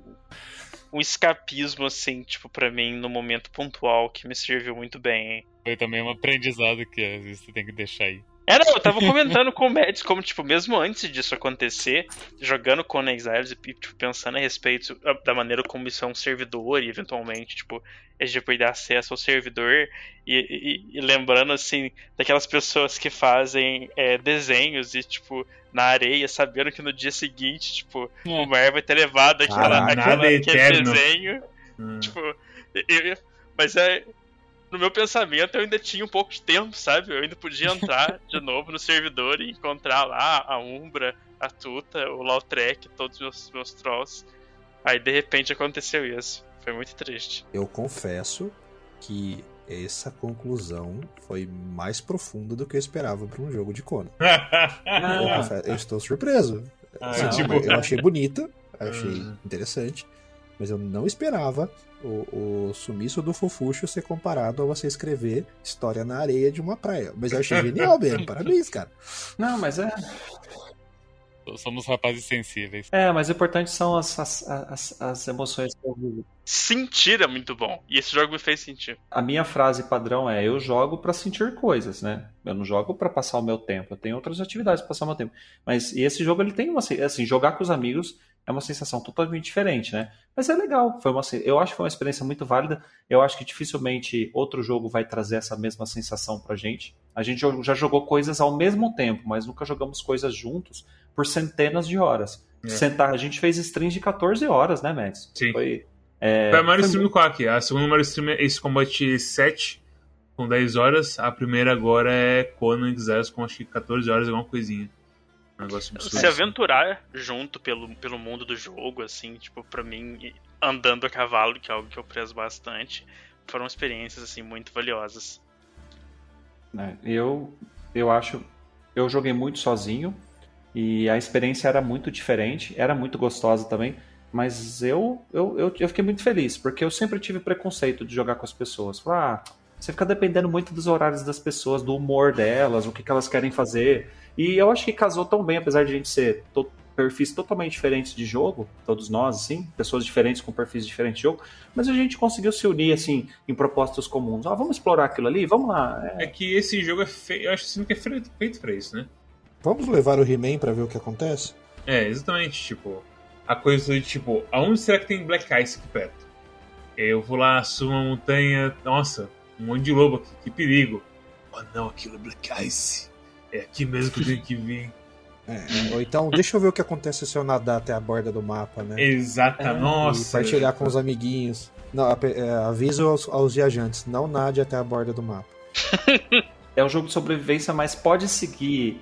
é, vai na fé, assim, bebe água do mar que não dá nada, viu? É isso que esse jogo. Ah, eu tinha até esquecido dessa parte. Tipo, isso, isso ficou tão naturalizado pra mim, o fato de que a gente bebia água do mar, que, tipo, eu tinha até esquecido. Pra mim tinha que ter um patch, só tipo, só pra. Não, mas é que tá, isso que é foda. Isso é parte da imagem de que a costa é tranquila. E a costa é segura. E toda vez que eu tava tipo, meu Deus, eu tô morrendo de sede. Tudo bem, a praia está próxima.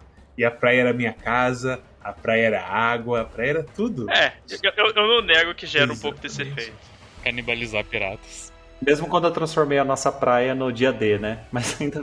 É, no dia de com literais minas explodindo e me dando susto do O cacete. dia que, tipo, o personagem chega e fala, avisa o pessoal que tem mina na praia. Eu, "Aham." Mads não me avisou. Eu não avisei.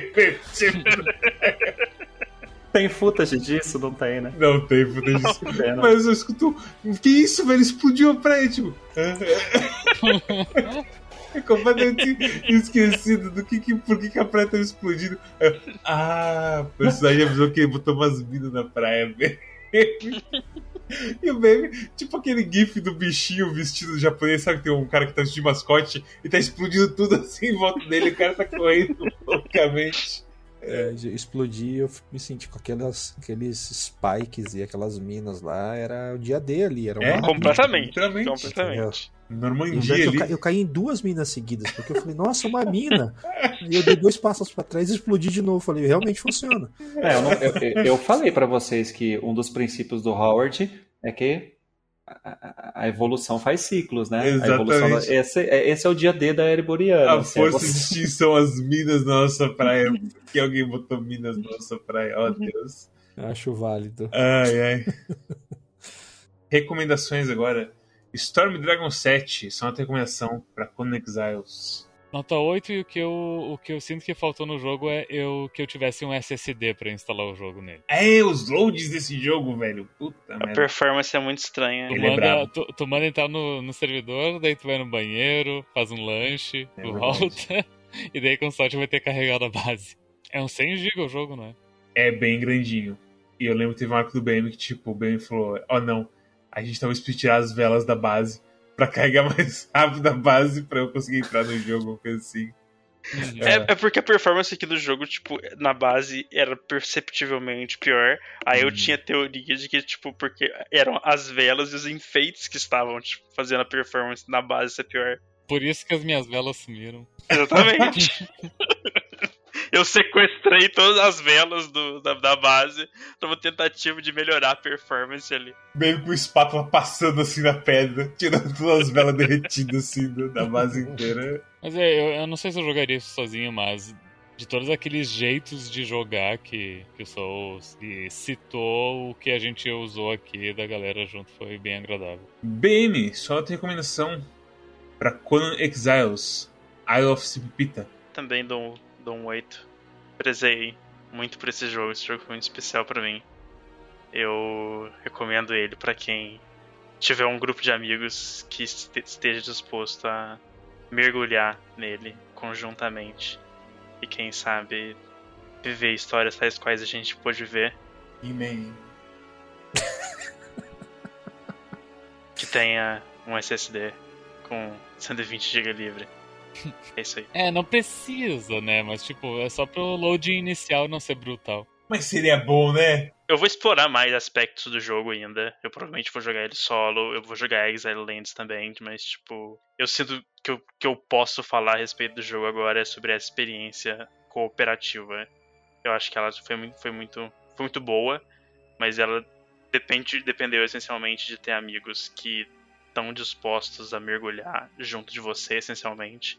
Porque eu sinto que, tipo, se você tivesse com amigos que estão só querem molhar os pés e só você tá realmente investido, talvez fosse frustrante, sabe? Eu sinto que, tipo, a maneira como a gente teve streams de, sei lá, 14 horas, muitas, muitas horas, da gente fritando no jogo e todos, tipo, investidos. Isso, isso foi, foi muito bom, foram bons dias. Um dia, um dia as Zero Lands voltarão bem. Sim! Então, tipo assim, eu, eu não sei como funcionaria o jogo sem, sem ser nessas circunstâncias, mas se você tiver diante dessas circunstâncias, eu definitivamente recomendo o jogo. Paizão, sou Forger, Gabriel, sua nota e recomendação. Ou só recomendação e nota, que você quiser. Pra Conan Exiles, Isle of Sipipita. Primeiro eu quero agradecer a oportunidade de jogar com vocês, porque foi o personagem que me chamou, né? A gente já conhecia, a gente jogava algumas coisas tal. E foi uma experiência bem enriquecedora é, e bem assim, foi bem satisfatória. Eu gostei bastante de jogar. É, principal, e ter essa experiência entre amigos me levou a conhecer é, a experiência PVP, me levou a conhecer um pouquinho da, da Exiles Lands, que eu vou jogar ainda com vocês e com quem quiser jogar, porque é uma coisa que é, é, incita mesmo a, o jogo continuar. É, eu essencialmente sou um jogador de survival, assim, eu gosto muito de jogo survival e normalmente eu jogo solo, porque é difícil você encontrar um grupo coeso, um grupo que esteja afim, comprometido. O BM colocou muito bem isso. Essa é uma experiência bem legal para quem tem um grupo de amigos que quer é, ter essa experiência de é, entrar um pouquinho no mundo do Conan, ou no mundo do Survival, ou no mundo do MMO. Eu acho que é bacana. Ele, ele tem problemas. Né? Se, se você for adquirir o jogo, se você for jogar o jogo, saiba que ele é um jogo em desenvolvimento, ele não é um jogo perfeito, você vai encarar problemas e bugs você vai se frustrar, né? Tem um, um, um limiar de frustração é, considerável, assim. Mas se você, é, assim, não se deixar levar por essas questões, ele é um jogo muito bom, muito completo, um jogo divertido, um jogo que tem. A gente falou muito de desbalanceamento de algumas coisas, mas em outros aspectos também ele tem bastante equilíbrio. Tem uma lógica. Depois que você entra no jogo, você consegue entender como ele funciona você consegue se divertir e manipular as questões do jogo a seu favor, né?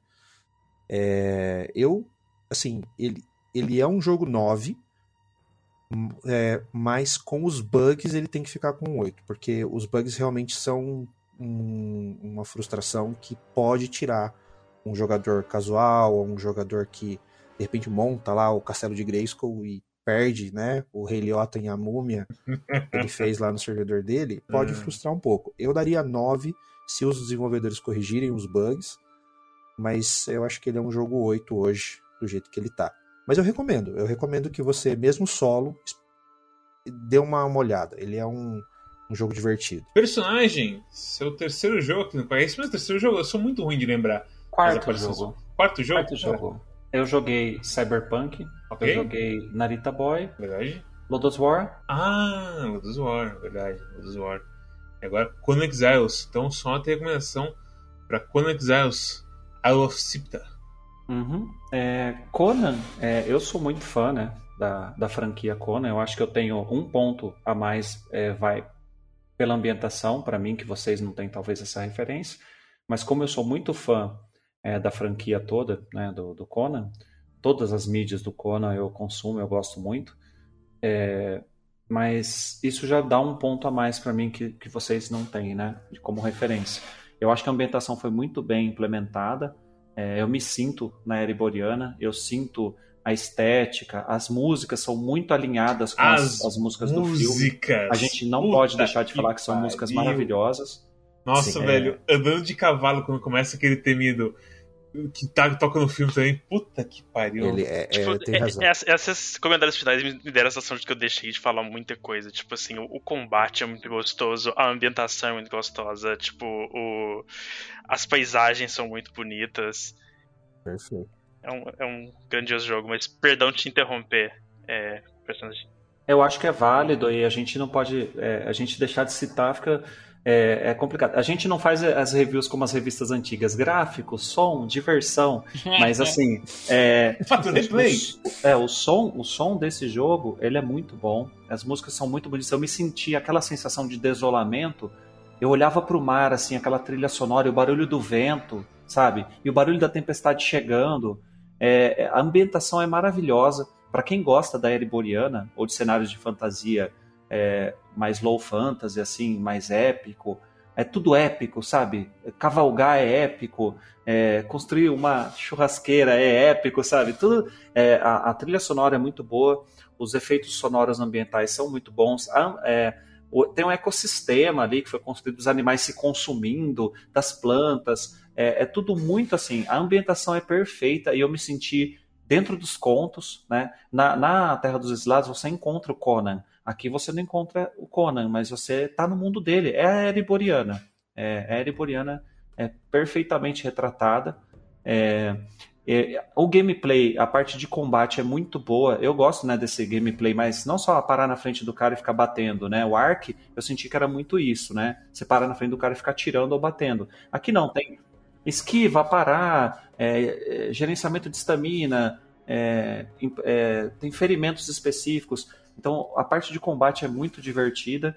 É, e se você gosta de jogos estilo Rust ou estilo Ark, é, você vai se sentir em casa. É uma boa inserção, mesmo para quem não conhece o ambiente do, da, do, do, Robert A. Howard né, e do, dos contos dele. Mas se você gosta, vai ser um atrativo a mais só pela ambientação perfeita. E se você não, se você não gosta muito de jogos de sobrevivência, você pode baixar essas coisas de sobrevivência para ser só um jogo de exploração, né? E os combates serem bem fáceis e vale como um passeio pela pela era iboriana, mas o jogo no vanilla dele mesmo assim, nas configurações normais, é uma experiência de sobrevivência muito legal, porque no começo você tem dificuldade mesmo para se alimentar, beber água, enfim, e depois você se sente realmente poderoso com o tempo, você se sente uma jornada épica de descobrimento o tempo todo. E eu as reclamações que eu tenho do jogo são reclamações de mecânicas é, mal implementadas e mal balanceadas e os problemas de bug, né? Então, o jogo só não é 10 para mim por conta disso. Eu não posso dar 10 para um jogo que tem problemas, né? Eu não posso falar é 10, mas tem bugs, né? Então assim, o jogo para mim ele é 9 por conta disso. Se ele não, se ele fosse corrigido ao ponto de não ter mais esses problemas e, e de ter uma, a, a, acho que a única deficiência que não é bug assim, né? Que não é, é é o balanceamento das coisas e, por exemplo, a questão das skill trees que a gente já conversou. Isso aí eu corrigiria. Se tivesse a melhora nesses dois aspectos, as skill trees, como as skills são apresentadas para você, eu daria um 10. Mas no momento, assim, eu joguei ele desde o lançamento até hoje, o Isle of Sipta, para mim, é uma experiência nota 9. E é muito, muito melhor mesmo é, jogando com, com amigos que estejam interessados na experiência. É, vale muito a pena para os fãs do Howard e para quem é fã de jogo de sobrevivência e de exploração. Nota 9. Ok, perfeito. É, minha Bem, o pessoal já falou bastante, mas a minha recomendação para esse jogo é realmente sim as coisas dos amigos. É, tem muita gente que fala, ei, todo jogo com amigos fica bom, mas esse jogo assim, a coisa inteira de. Você. É, meio insano, na verdade, porque parece que não funcionaria a coisa com amigos, certo? Porque é um jogo muito. É um mundo muito grande é um mundo muito expansivo, que demora pra fazer as coisas, não sei o quê. Mas no final das contas, tipo, me lembrou muito assim a velha era assim de jogos que eu ficava a noite inteira jogando com os amigos, de um modo bem estranho. Verdade. Pela coisa de ter um risco junto, pela coisa de todo mundo estar tá meio que tendo que descobrir isso. A coi a, até, chega um ponto maluco, até as falhas assim de bugs do jogo são uma coisa interessante pra gente, porque tipo, o conhecimento do personagem é testado e a gente, oh não, isso tá errado pro personagem na verdade. E a gente vai atrás da wiki e a gente puxa as notas de tal lugar e tudo mais. Todo mundo se juntando a fazer tal coisa. Então, essa cooperação que esse jogo acabou fazendo, assim, pela base dele e pelas coisas em volta, que realmente, sim, é, é a ação para mim. É um negócio que vale a pena, assim, pra mim. É, é realmente incrível. Para mim, ele também é um 8 por mais, assim, as coisas que o personagem falou, que mais me pega, assim, é a coisa da árvore de habilidades e tudo mais. O combate dele, eu não gosto muito, mas ao mesmo tempo, ele é o melhor combate desse tipo de jogo que eu já joguei. Porque se você pegar até mesmo Terraria, que aliás, se o, personagem precisa tomar um shot toda vez que ele fala de Fallout, eu preciso tomar um shot toda vez que fala de Terraria. Terraria é o melhor jogo para mim desse gênero. Combate de Terraria não é bom. Combate de Terraria não é assim uma coisa. Uau, que combate gostoso. É tipo, eh, é meio torto assim. E, e, aqui também é meio torto assim, coisa do Ocon, coisas mais assim. Aí você atravessa o bicho e coisas meio estranhas acontecem de vez em quando. Apesar de ser um, um combate claramente tem uma coisa bem pensada da, da coisa de estamina e tudo mais. Mas ainda assim, não é minha, minha praia, assim, esse tipo de combate, eu diria. Eu tava mais como arqueiro, tendo que. Eu, eu criei um arqueiro e a minha personagem era baixinha. Isso me atrapalhou bastante. Na Exile Lands, eu vou fazer uma mulher de 2 metros, sim, foda-se. Tá, tirar a flecha praticamente de todo mundo. Puta que pariu. Nossa, que inferno. A flecha, tipo. Aqueles, aqueles like, a flecha batia no lobisomem, tipo, voava pra cima, tipo. Ai meu Deus do céu, o que, que tá acontecendo agora? Mas é um jogo assim. É um jogo de experiências e de história com seus amigos. Eu não recomendo ele sozinho. Eu, se você for jogar sozinho, eu recomendo você jogar um Terraria, um Minecraft ou sei lá, alguma outra coisa. Porque, mas aí ao mesmo tempo isso é uma coisa muito pessoal minha. Porque eu acho que, tipo, esse jogo é um jogo mais estruturado, isso que eu tô falando, isso que eu tô mencionando. Enquanto Conan é realmente assim, uma grande aventura sem script, para você seguir do jeito que você quiser e encontrar o seu caminho. Tipo, o nosso spawn point era naquele ponto sudoeste. Muita gente pode começar, foda-se, quero começar no hard mode, lá no noroeste, então. É. Era noroeste que falou? Não. Eu, eu tenho problemas, mas o lado em cima na esquerda é o mais perigoso, assim, basicamente. Pode ser ter gente que queira começar lá, por exemplo. E por aí vai, assim. Então é a aventura é sua fazer o que você quiser com ela e ele te dá a base bastante pra você fazer isso. Então, para mim, é nota 8, apesar de todas as coisas que são bem anti-médias, assim, no fim das contas. E é isso. Aquela coisa do Dance, você falou bem, aquela coisa que ele falou que. que eu falei do Twitter do, do cara, dos fãs de Conan, que na verdade era Conan Detetive. É porque o Dance apareceu, tipo, numa, numa live fazendo um, um julgamento. Tipo, o Dance que é um, um menino. Quantos anos tem Dance? O Dance deve ter uns 23. Fazendo um julgamento muito superficial. Falando, nossa, eu achava que os fãs de Conan, o Bárbaro, era tudo, sei lá, tipo. Algum estereótipo de, de, de, de nerdola emocionado, sabe? Nerdola emocionado. Foi tipo um julgamento muito assim, quase moldoso, sabe? E a gente com o personagem do nosso lado, sabe? Que a gente gosta muito do personagem, admira muito o personagem, e ele gosta de Conan, então, tipo, se o personagem gosta de Conan, eu automaticamente tenho respeito por Conan, sabe? Então, tipo, foi, foi um momento cômico divertido, eu diria. Essa gafe do. Parabéns, Dance. Você apareceu no episódio 4. Não, eu, fiquei enfure... eu fiquei enfurecido e ele. É, ele falou, é, porque isso aí é coisa de, de, de nerd, virgão, de 40 anos, não sei o que, careca, com bigode. Eu. Eu acho que ele nem foi tão específico, mas é porque a carapuça serviu tão bem. É, aí eu, aí eu falei. Hum, aí o, o mestre, calma, calma, personagem. Ele come arroz de saquinho, calma. ah, não, eu falei isso mesmo. Eu tinha esquecido que isso tinha aliviado a situação. Arroz aí... de saquinho. Aí eu, eu, aí eu lembrei o que era o arroz de, de saquinho. Aí eu falei. Ah, tá bom. Mas então o fato arroz saquinho te, te, ajudou a lidar emocionalmente com a situação. Sim, eu, eu esqueci automaticamente. Ah, a, a, a fúria foi embora. Embora, embora a, a, a, barbárie seja o estado natural né, das coisas, naquele momento a civilização prevaleceu. É, Thomas Hobbes ia ficar feliz com você. é, é. É, é, é isso então, gurizada? Gurizada. Ok. É, se você gostou desse Goliath de episódio, esse Golias de episódio, deixa o like, se inscreva, deixa um comentário, fala qual é o seu sabor de arroz e saquinho favorito.